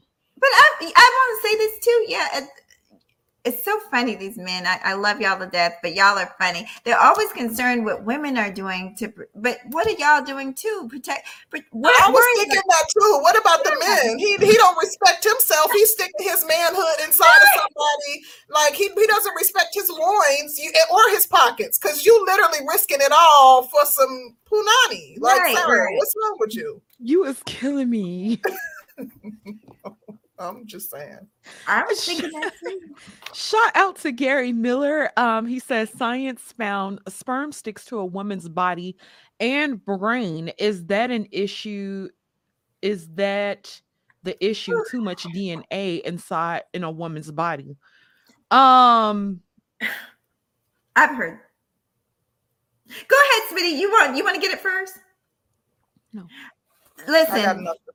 I, I've heard that theory going around YouTube. Um, I am a science major, bachelor's degree. I will say this: I have never heard from any type a, a scientific database study that there's there's changes in, in DNA all the time. Actually, um, some are so minute. There, there's most most changes in your DNA that happen on a day to day basis. By the way, are so minute that they're not going to affect you or affect generation. It, it takes time to affect your DNA. Um, and I've heard men say, "Oh, you know, uh, women who have sex with multiple partners that they've got the DNA of all these different men." Um, the body, the body cleanses itself, and, and DNA. Listen, if that's the case, then you've got DNA of women also. I, I just think that that's a, a real huge, huge stretch. I will say, if you that something that I've heard that's kind of goes and coincide with that. I do believe that there's spiritual connections that happen in I was going bonding to say that too. that Yeah, happen when you have sex with multiple partners. yeah, mm-hmm. for sure. okay, thank you, Gary. Shout out to the beautiful Naima, Senator Buck- Buckner, honey. Um, that's Senator Hey, Buckner, honey. Um, hey, good morning, honey. Mhm. Uh, she says, Hey, beautiful ladies, just sending love. I'm out with the family. Talk to y'all later. This Thank is just beauty overload for me. the chocolate Aw, honey. thank you. I love your it. Um, thank you. She's getting married, y'all. She announced it on my channel. She's getting Aw, congrats, Naima. Yes, honey. She's gonna be such a Hey. What's up, Faye? Aw, Good morning, honey. All the sisters, are, all the sisters are over here today. Yes, we need to have more of this girl talk. I'm loving it. I know it's dope.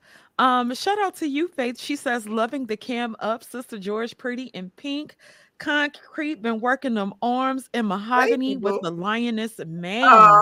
Thank loving you. it. So Uh, Thank sweet. you. Thank you, thank you, Faye. Y'all good the love. Look at this nigga. Shout out to DJ motherfucking Nav, honey. Um, he says, look at Sister George looking like a whole first lady of the church. Not with the honey. Um, and see Rose about to lead the youth choir and Melodies in Heaven. Hey, oh aunties. I can't sing Melodies a lick. I better be drumming or something because I cannot sing. I can direct the choir. That's about it. Uh, shout out to Dane C. He says, I heard Sukihana is selling some eggs. Oh my god. What uh like boiled eggs, scrambled like omelets? What's she doing? Oh, I like uh ham and cheese well, sausage or something. I don't know. Oh my gosh. Mm-mm. I don't think nobody want nothing from Suki, honey. Mm-mm. Suki dangerous. Yeah, dangerous. Very much so. Yeah. So um I did have a question. It's, it's switching gears just slightly, just a little bit.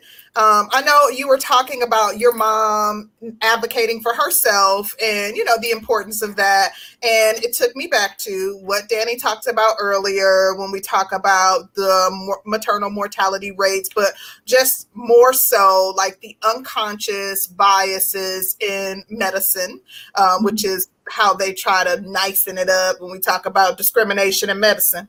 Um, and one of the common unconscious biases that we see in medicine relates to pain. Um, we even saw, like, with one com- uh, very public situation was like I think it was Serena Williams when she was experiencing pain, and I think she had a blood clot, um, if I'm not mistaken, or something, and the doctors weren't listening to her. It might have been after she gave birth or something like that, but that is very common. That is a surefire way that Black women experience um, discrimination in the medical field. Um, but it also, I think, um, prevents Black women from feeling comfortable advocating for themselves as it relates to having conversations with their medical providers. I mm-hmm. personally think that it's very important for you to establish a very trusting relationship with your medical provider, and it's important for you to be open with your medical provider.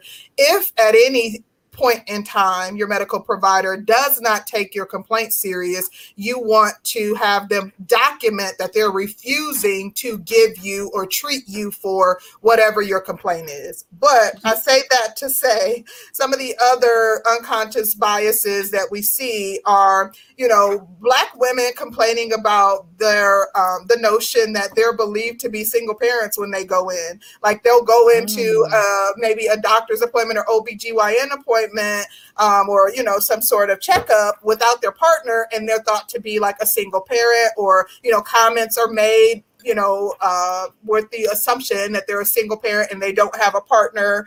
Um, you know there are um, a, a, myriad of different things that black women experience when they are being seen by medical professionals that relate to some of the discriminations that they experience. And i wanted to know if you yourself have ever experienced discrimination, you know, in the medical field, or if you've heard of some of these unconscious health biases that Black women have experienced, and if you believe that there's any truth to Black women experiencing discrimination as it relates to, um, you know, the the medical field. I absolutely have, and I do believe it's true. I know it's true. I've seen it with my own two eyes. I've been behind the scenes of it on the medical side of it where I'm seeing staff members treat my people poorly. And I've also been a recipient as a patient. Even this situation, um, wow. Sister George asked me, you know, I feel like there was a lot of just basically not listening to me. I was telling her um, my concerns, and it was basically, you know, basically I felt unheard of a lot of times. Like I said, I took issue with them, but they were the only clinic locally that I could go to. Um, I will say this. Oh, you, you said so much concrete, but I got to touch on it all. And I love black women. Y'all don't get mad at me, but I've got to I've got to tell y'all a little something about this issue. It's not your fault if people are ignorant and they be, and they believe that you have the superhuman power. That is not your fault. That has come from a a, a, long history of white folks kind of treating us like mules and and and, and being very just treating our bodies like it like it was you know an animals nothing to be respected or treated kindly but we're that's the reason that I have an issue with that I am a strong black woman. I used to say that and I still say it, but I'm careful when I say it now because I realize that, that there has been a perpetual, um, not just of that phrase of us saying it, but people putting that in our heads. There's nothing wrong with being strong, but I, I do think it's a problem when we're the ones constantly saying it. You don't hear Asian or white women or other women saying that, and they get treated a little bit like the women that they are and we get treated like men sometimes when the when yep. authorities come to us honey they, they they boxing us down in the street like we a stone cold man and that's because some of these suckers really believe that we are so quote unquote strong and we got to be careful not to to fall for that i'm not saying being i'm not saying being weak because i am by no means weak but i will tell you right now i i do my strength is not compared to a man we have a different type yes. of strength we have the strength Absolute to babies, to build fam. Like we have a different type of strength, and we should take pride in our strength that we have naturally, and not this false made up strength that white people have put on us. I think you are absolutely positively correct. Um, we are seen as sh- they don't think we process pain the way other women process mm-hmm. pain. Mm-hmm. And that's fact all the way down the line especially in childbirth, mm-hmm. especially in childbirth, mm-hmm. they think we can take any and everything. Um, and uh, you know, and I, I always kind of wondered about that um, because I do think other races or women, to me, they tend to be a little bit more dramatic.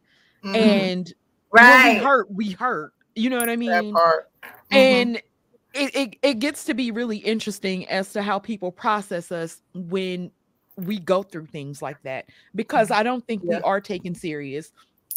If you say you're I, in pain about something, you have to be lying or you actually have to actually kind of fight a battle um, mm-hmm. when dealing with certain issues, especially in mm-hmm. healthcare versus other races of women.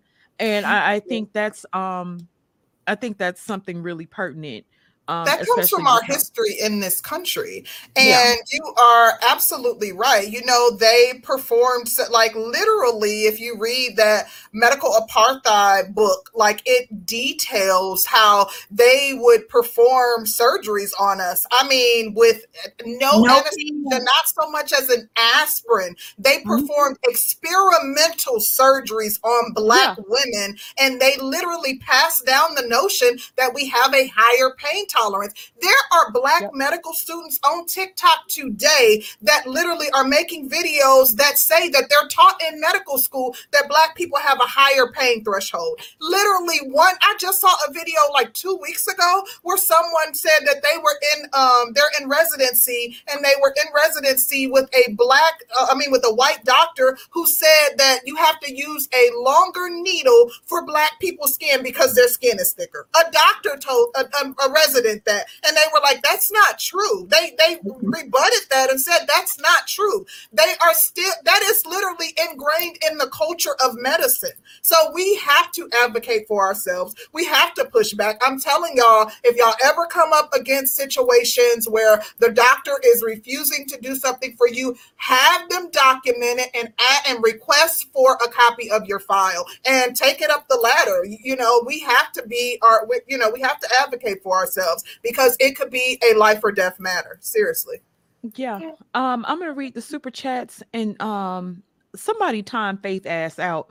Uh shout out to A Star. He says what? DNA overload, how much that affects a woman's body. Sperm fighting sperm to make churn. LOL. Child. Thank you for your super chat, Ace. Just ignorance, child. Faith play too much. Listen, Sister they got their son and their daughter. Curling gonna put a bun in the oven. you mean like the niece a, like, and the nephew? They they don't need none of that. Baby, I'm old as hell. I'm tired. I'm tired. Listen, that damn 10 year old and six year old, I, I really like. oh, yeah. Baby? She said that's over with, baby. Oh, chia. Um, shout out to Big Truck. He says oh. mahogany is feminine.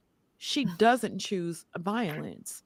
Um, you know damn, what he's so saying? Unlike, feminine? unlike, unlike the other two heifers. I, I, I, I, picked up, I picked up what he putting down. I, I picked it up. I mean, and gonna try to make it up to y'all next month. You know we why he realize mad? we've been tearing y'all you've been talking the about them dirty foots all month. You've been talking. We've been tearing y'all ass up. We're gonna give y'all a break next month. We're gonna give y'all a break. We we're gonna give y'all a break. I know we've been whooping y'all ass. We've been stomping y'all ass in the ground. But you know, every time y- I think y'all need a little reinforcement every now and then to realize, you know, get somewhere and sit y'all ass down for a minute. We've been on their head all month long. Lord have We mercy. Oh chill. my goodness. All month. Thank you, Big Truck. He's so masculine.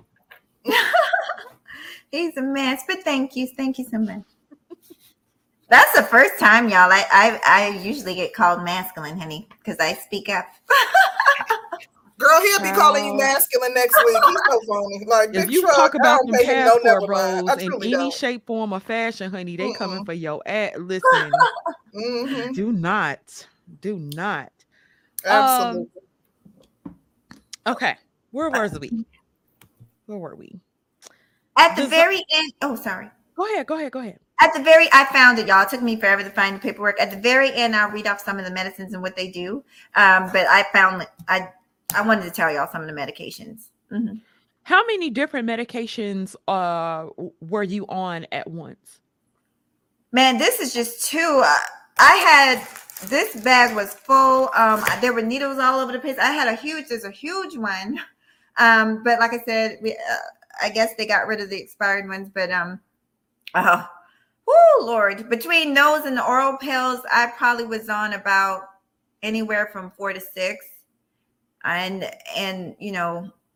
Some doses were four pills at a time. I, I was on a lot of medicines, which if you, know, it's funny. I say if y'all look back at my videos when I was cussing people out on live streams, a lot of times I probably was on those medicines. They were some of my favorites personally. yeah, I probably was on those medications. Mm-hmm. I, I, since I, I'm gonna tell y'all some of them since I got it, and I did find. Oh Lord, I've got too much going on here. It's a lot of papers. I wanted. To, girl, I thought I had it. Why this man say I got the Nia Long wig on? First of all, it's a sew in. Mind your business. Lord have mercy. I'm so sick of them. They're concerned It about our look cute too. It's cute too. Mm. Y'all can talk. I'm gonna find it. I just had it. Who, um, Unless who I- tweaked out Oh, on I Gabe? found Huh? Who I found out it. on Gabe? Somebody said Oh. somebody tweaked out on Gabe. I was like, I That's did. why you. Oh, yeah, I on- Oh, did. he I talking about mahogany. He said Yeah. mahogany tweaked out on Gabe. Gabe came for me, honey. I never did nothing to Gabe. He came for me. so I had to, you know, meet that energy. Oh, But okay, so IUI actually stands for intrauterine insemination, IUI. Okay. And um, so let's. Th- this isn't all, but this is some. It's given the complications. Um, um, it talks about the ovulation drugs, and this is what I was telling y'all about. Where is the paper? Y'all, I'm so sorry. They have something called gonadotropins. That's a type of drug to oh lord to kind of uh, increase your increase your eggs, and then they have one to ensure the quality of the eggs. Like I was saying, Wait, wait, wait, wait, wait. Because you had mentioned that the doctor initially said that you had a lot of good eggs. yeah, I did. for someone your age, right? I did, um, but they were when they first looked, they were I guess were immature, not mature. So they give you this medicine to speed up, literally speed up the the maturity of the eggs. Y'all just bear with me one second. I just had that paper. I'm gonna find it. I'm gonna find it because it has everything on there. I've got so much. But you know what? You guys can go to um, go to any fertility clinic online near your city and go to their webpage and the the procedures you want look into it. It'll have a list of what it entails and the medicines that you'll nine times out of ten be taking but it is very person to person. Because Yeah. you know everybody's body is different. And that'll give you an idea. Some will even give you a quote they'll try and give you like a price quote and that varies too because they really can't because they don't know it might work for you in the first round it might not work for you till round six. So they it's hard for them to give you. Mhm. I do have another question for you, especially being that, you know, you're in the position where, you know, you're um going through and experiencing all that you're going through and experiencing, um, what are your thoughts on the current state of our climate surrounding this whole Roe v. Wade battle uh, for there being a federal ban on abortions, um, especially with the number of abortions that happen in the Black community. Right. I, oh Lord, this is so tough. Obviously, it is. Um, I know. I know it's okay because that's what we, we are here to talk the tough issues and I've I've given my stance on it, and I got beat up for it. But it's it's my opinion. You're asking me my opinion, so I'm gonna give it to you honestly, short and sweet. Short and sweet. As someone who has uh, later on in life struggled with having a baby, I just feel like it's a huge blessing. Um, but however, I am not one of those women that believe that I have the right. I just don't believe that I have the right to tell another woman uh, what to do necessarily. And there's reasons for this. I've talked about this a little bit. Um, rape, incest. Um, I know of those situations personally. And I, you know, so now they've they've outlawed it. I, I'm, you know, I can't say that I'm mad that they're outlawing it, but I do know that there are women in horrible, horrible situations young girls and that's another thing we don't talk about. We talk about the abortion but we don't talk about that a lot of them are young young women and why is this happening to them? Um, why do they feel like they don't have the support? Why do they feel like they they have to do this because they're not going to be supported? I feel like that's a discussion we have to talk about if we're going to talk about the numbers because that contribute that that's a huge factor in what's causing it. They feel like they're unsupported. Um, like i said um, i know of someone who had an incest incestual molestation situation and you know she didn't have a, an ab- abortion but it affected her the rest of her life. And she never really was able to have a normal relationship with the man after that because of what happened to her. And and so um, i don't believe that women in situations like that should have should have to carry a child from such a traumatic thing. So that's my thoughts on that. But I, I'm, I'm not a proponent of it either. Like I, I, I would like for us to have our babies. You know what I'm saying? I would really like for us to, do, but I would like for us to have our babies and have the support that we need.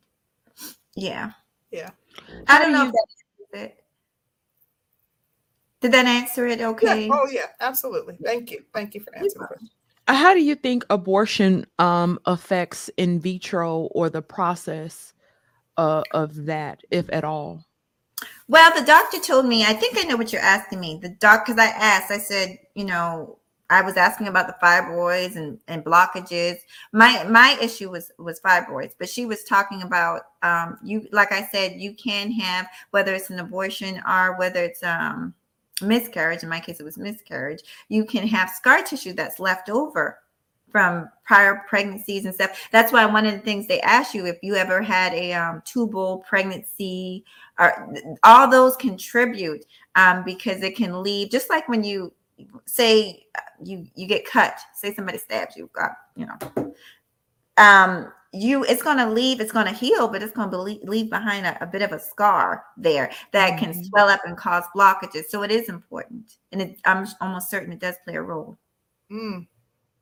Mm-hmm. What um, would you Oh, you got a question, concrete? No, no, no. I was just gonna say I thought that Faith said something very interesting, and I, I, I pretty much agree with that uh, comment that I just highlighted when she was saying, like, I think that there should be some regulations, but I do believe, like, I don't like the thought of using uh, abortion as a form of birth control, control. which is not yes. something that I, th- to be completely honest, I don't think that that is something that most women do because abortions are expensive. If you're not, if you don't have the means or if you're not taking birth control, I don't think people have $1,200 to just be having an abortion every year or every other year. Like people don't have $1200 just lying around. People that live in, in, in, poverty don't typically have money at their disposal like that. I do think that there are women who were negligent with their wombs and went out and got pregnant and like oh shoot now i'm going to have an abortion. But i'm not i don't think that it's something that happens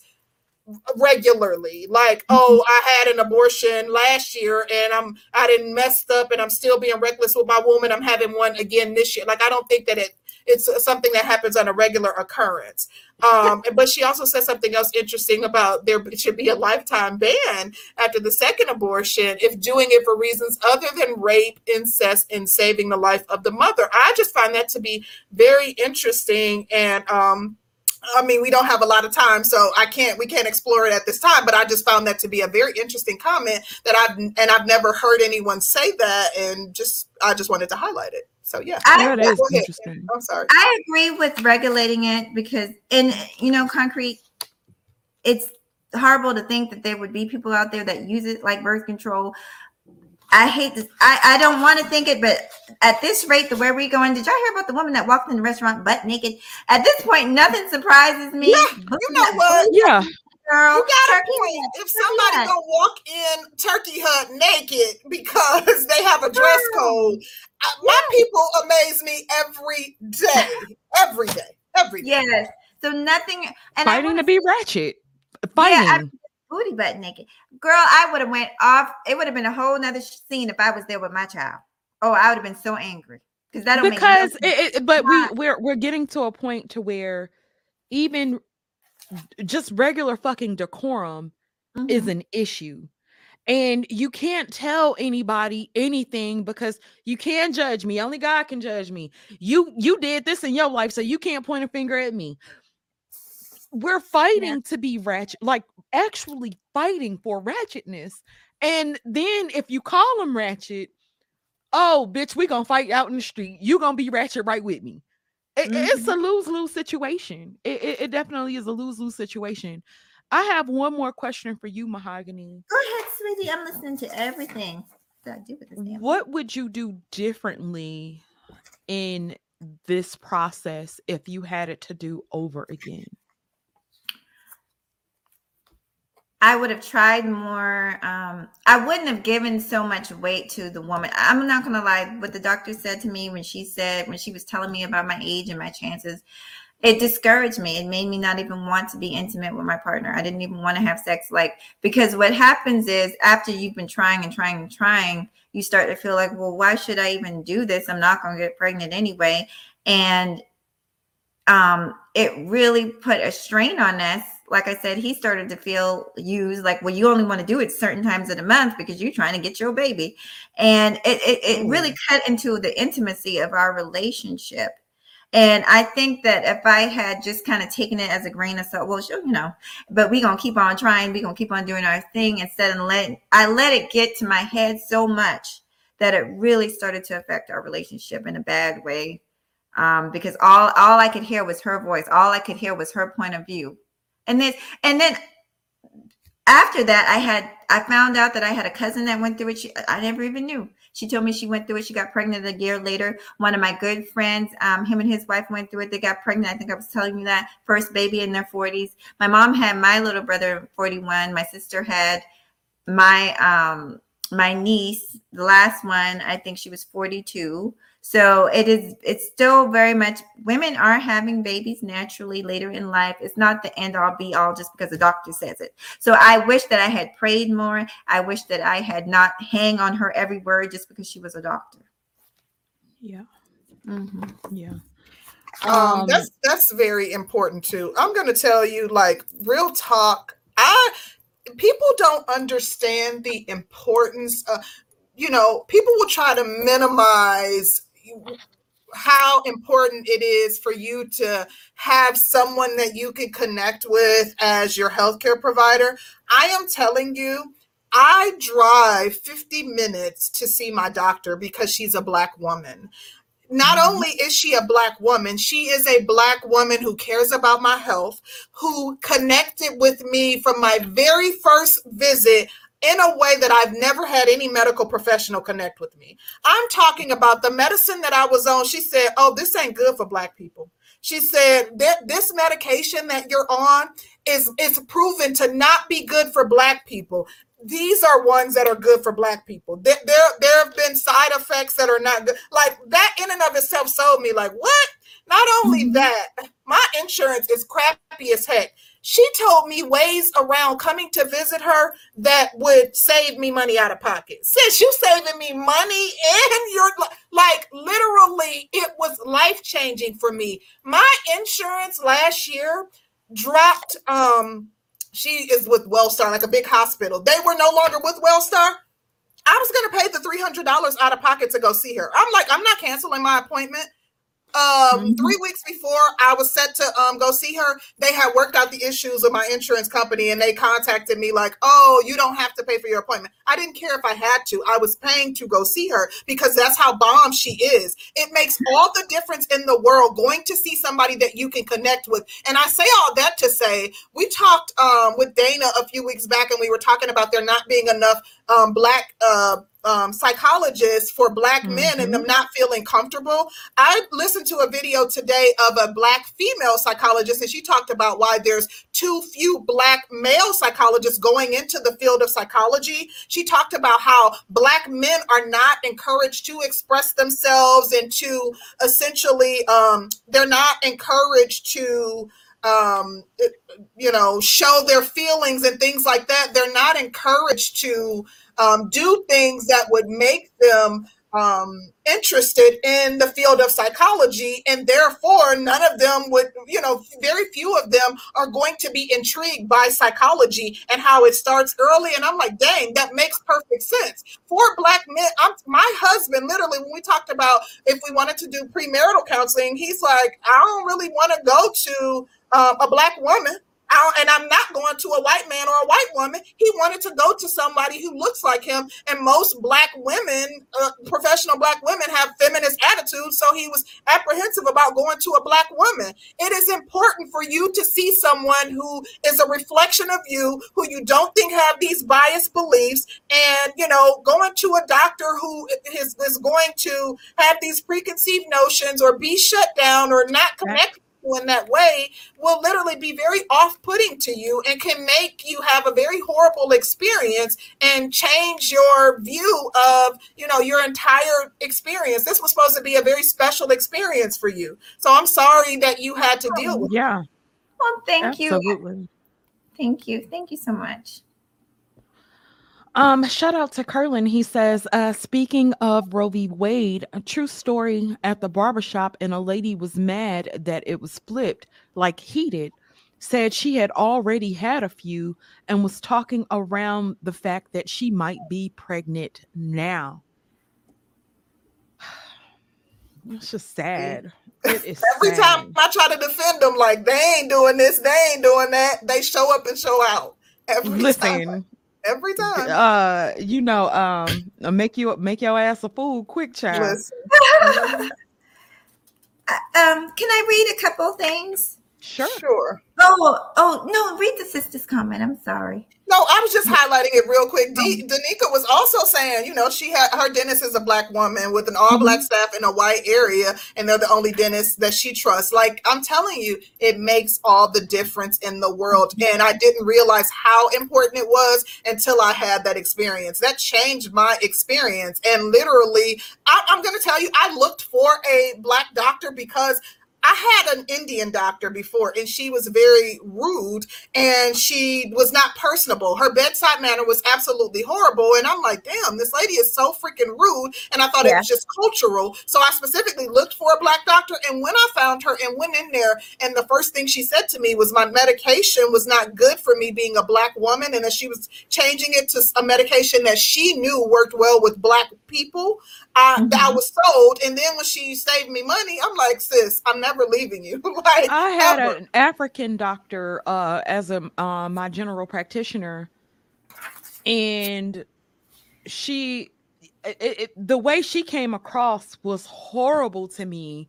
And oh. you know, as a, a older woman, I'm not in my 20s. So, you know, as you get older, you start to learn way more about your body, how you function, what's good for you.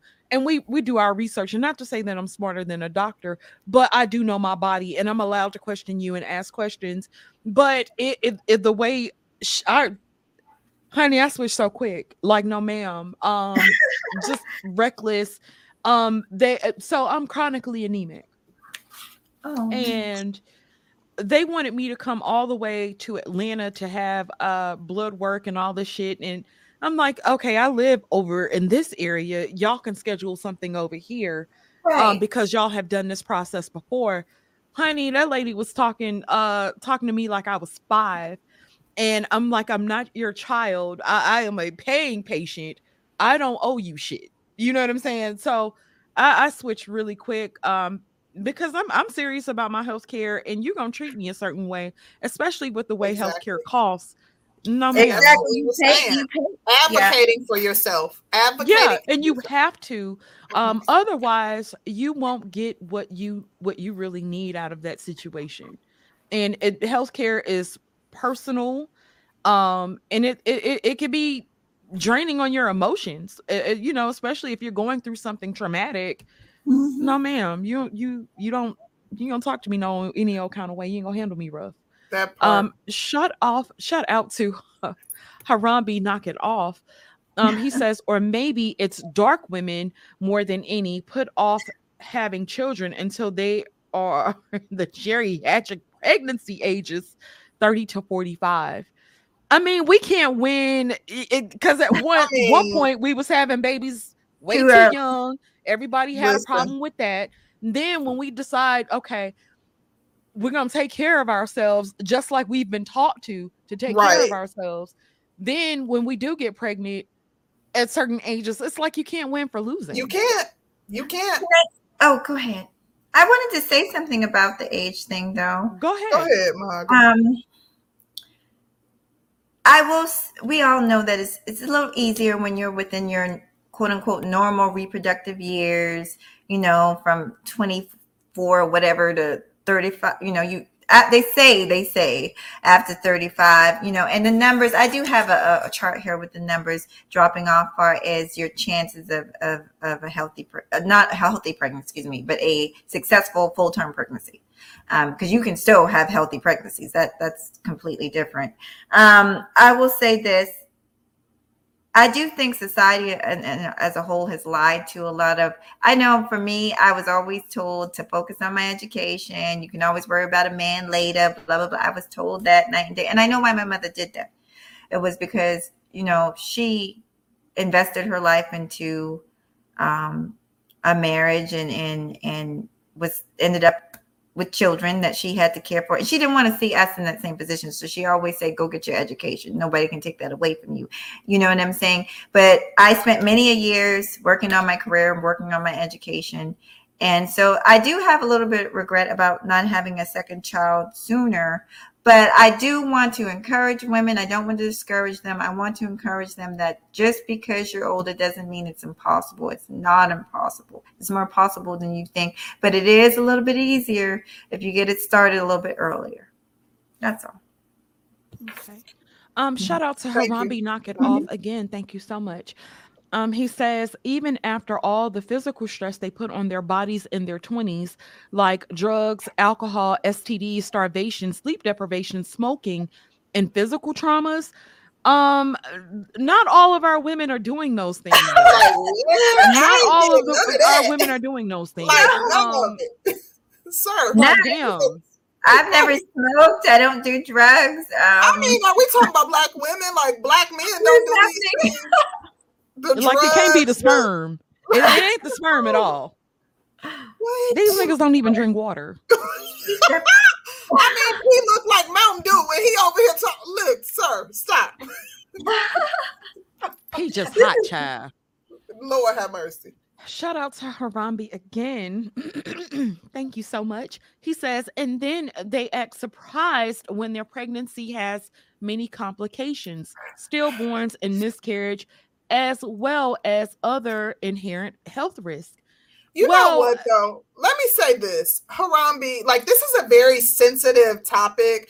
Our guest, like she literally came on here. She's being very open about her journey. Clearly, she is a very healthy woman. If you look on her social media, she shows herself working out. She's very conscious about what she puts in her body, and like this is something very sensitive. So that's not to say that there aren't some black women who do have these issues, and that's part of it. But like, let's not act like that there aren't other other varying factors that also come into play. And that's not the story here. So, you know, that's not what this, that's not what our guest is that's not her story so you know we get what you're getting at and we're not saying that there aren't some black women that that that, that is part it, of their problem that's part of their struggle and why they struggle with reproducing but that's not mahogany's story so you know thank you for the support but you know that that ain't that ain't her story that ain't this this ain't that yeah you know. Well, I do appreciate y'all. Don't go nowhere. My phone. I got to get my charger. I don't want this to cut off. Okay, we, so we about to wrap it up anyway, because we got another one coming right after this. So we're gonna finish the super chats and then we'll do closing comments because I need a second before the the next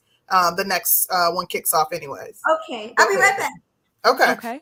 Um, shout out to Harambe again. He says, "Oh, but." Oh, I forget. Geriatric pregnancy is based on you Eurocentric women reproductive standards or some ish. But uh, to be honest, a lot of it is. A lot of it is. Uh, there are very few black OBGYNs, very few. Um, we talked about how they think we have a different pain tolerance. Um, black women are more likely to die within pregnancy um due to homicide than any other woman. Black women are due to die in um pregnancy uh due to medical conditions than any other woman but a lot of the things aren't necessarily things that we did to our own or by ourselves and that's true no so uh, you know right. there are a lot of factors involved with and that. let me let me say this. Black wizard that's not the same thing. That's not this isn't a man expressing his feelings. This is literally we've had a woman that is on here that is literally telling her story about her fertility journey and the struggles that she's endured. And this is a man that is making comments that are quite frankly they're coming off as very insensitive. Like she literally from the beginning talked about how difficult it is about her opening up about how difficult this journey has been for her. And although although Harambe might not have been here for the entire thing, I think that we would be remiss by not saying, hey, that's not her story. Like, we're not dismissing what he's saying. We're acknowledging that, yes, in part, there are some women that they might be struggling because of drug abuse, alcohol abuse, and not doing things right in their 20s. But our guest, and, and I see he's acknowledging that. So I'm not jumping all over you, Harambe, but I'm just saying this to say, to, to acknowledge what Black Wizard said directly under your comment. Um, we're not dismissing a black man's feelings in saying this. This is in relation to a black woman who has come on here and for the last two hours essentially bared her you know experience that is very private she's been very vulnerable very open about something that is you know quite frankly painful to share and intimate and you know that that's something that you know i would protect. I don't care who it is because that's you know you're bearing a part of your soul and sharing that on a very public platform. So in addition we're able to see that a lot of the, the comments that he's making is they're not applicable to mahogany. You know she's healthy she's health conscious and you know they, they just don't apply. So we would be remiss yeah. in not pointing that out. And that is not to say that harambe does not have a point and that these things that he's saying don't apply to some black women just doesn't apply to mahogany. That's all. Facts. Yes. Facts. Hey, let's tro. Can I say a little something? Yeah, mahogany. We want to have final comments. So the floor is yours. Uh, uh, Danny, unless you, I'm sorry, I, I took the floor. Sorry, Danny. Did you want to add anything before we get to mahogany? Sorry.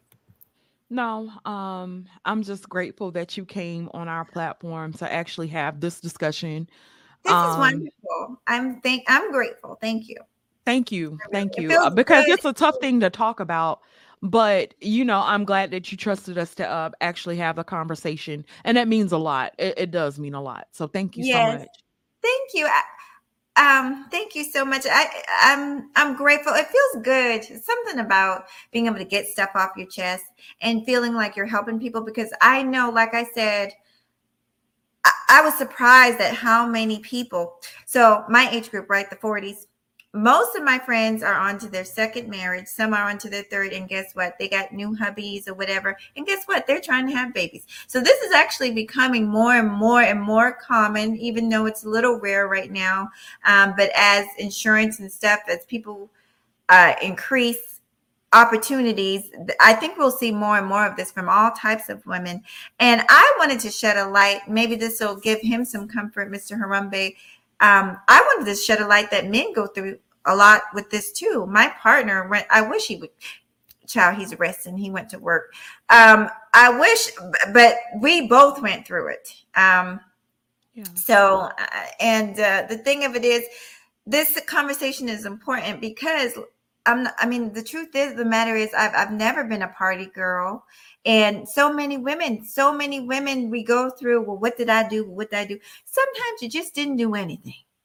Sometimes it's just what it is, but you work with what you got. You you you deal with the hands that you're dealt the best way you know how.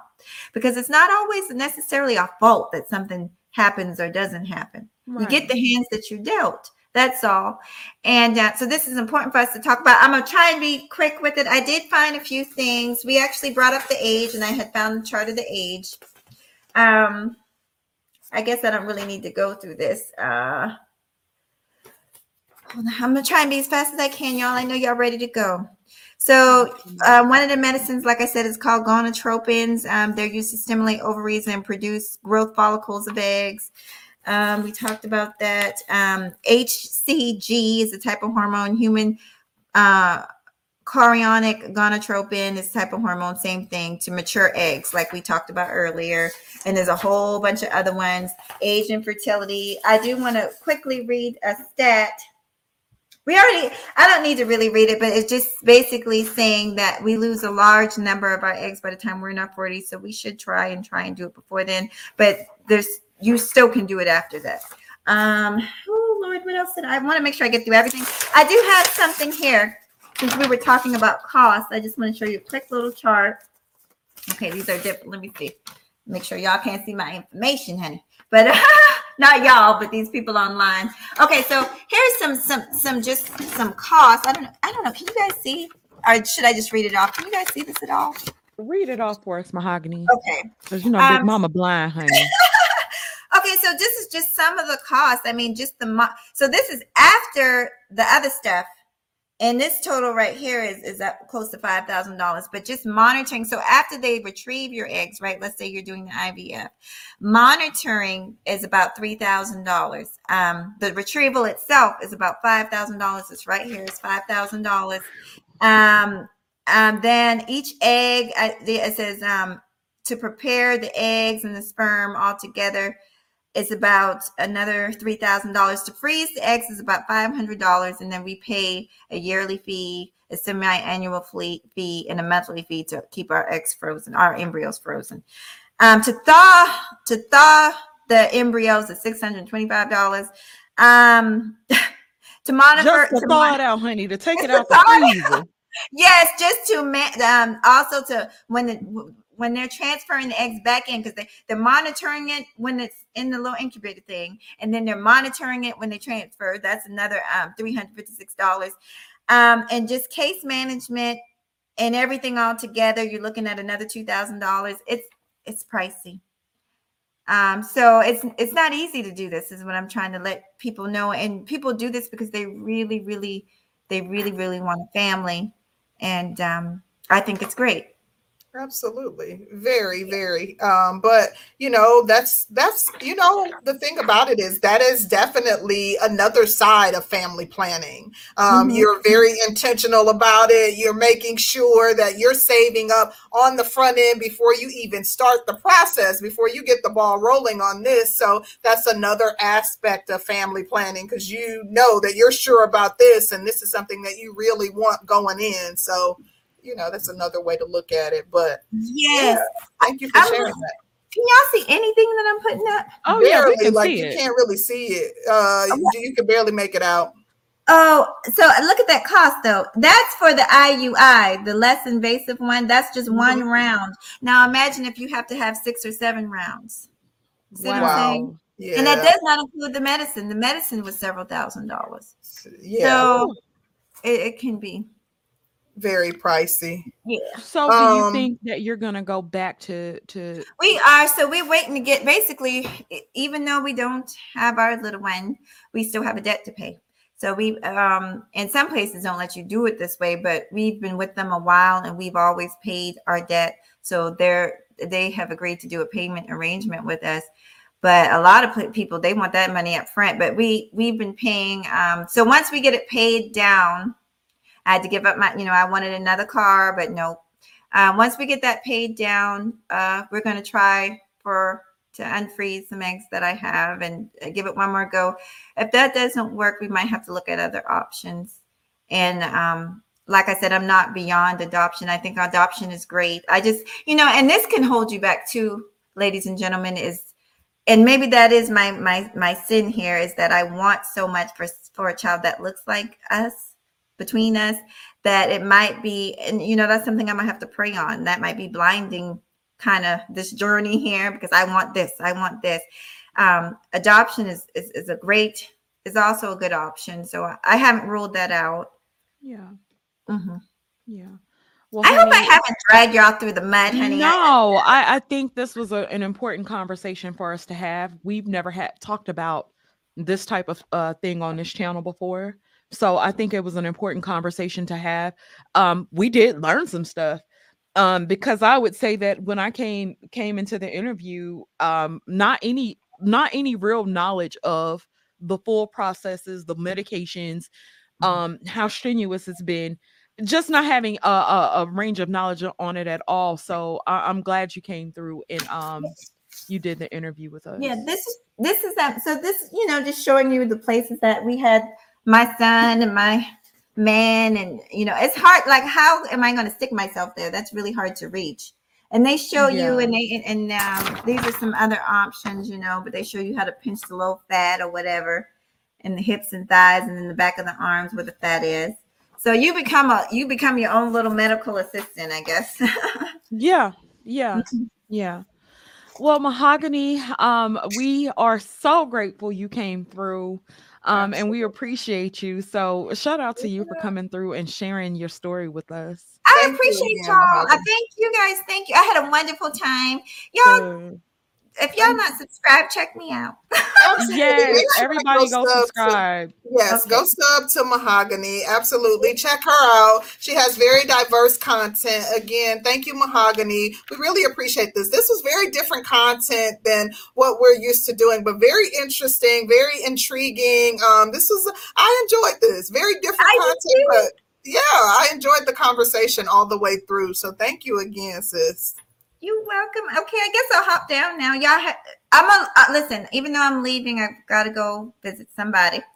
I'm going to try and pop in and watch your next interview because I know you guys are going live in a little while. So yep. peace, love you. Thank you so much. I'm gonna hop down. Thank you. Thank sweetheart. you. Enjoy your Thank Sunday, you. boo. You too. Bye-bye. Bye. Um, you guys, uh, tune in in about 30 minutes. We have our next interview with an expat um, known as the vegan food on Instagram. Mm-hmm. And she's also one. on TikTok. Uh, y'all get into it. Come Listen, right back. Go grab a snack. Come back. I'm trying to tell y'all, y'all don't want to miss this because the passport movement is not exclusive to black men, and black women ain't new to this. So come back because mm. y'all about to get y'all whole lives. We about to put y'all on game because really and truly, y'all are co-opting a movement that black women been on to. So come back. Come, come, come concrete. Come back. We're gonna tell y'all about it. Come, come back. This. Mm-hmm, mm-hmm. Mm. That part. Um, a shout out to Toya the tutor. Excuse me, Toya the Texan, honey. Um, necessary conversation. Thank, thank you, Toya. Um, thank you so much, Miss Toya. I love me some Toya, honey. Black Wizard, come back. Don't play no games. Child, he always trying to leave. I'm Sit down. Sit down. We gonna handcuff him to the chat. But anyway, listen, he we'll be back. to that damn wrench. Listen, we'll be back in about 30 minutes. Give us 30 minutes and we'll be we'll see y'all right back here. All right, y'all. Y'all have a good one. We are out.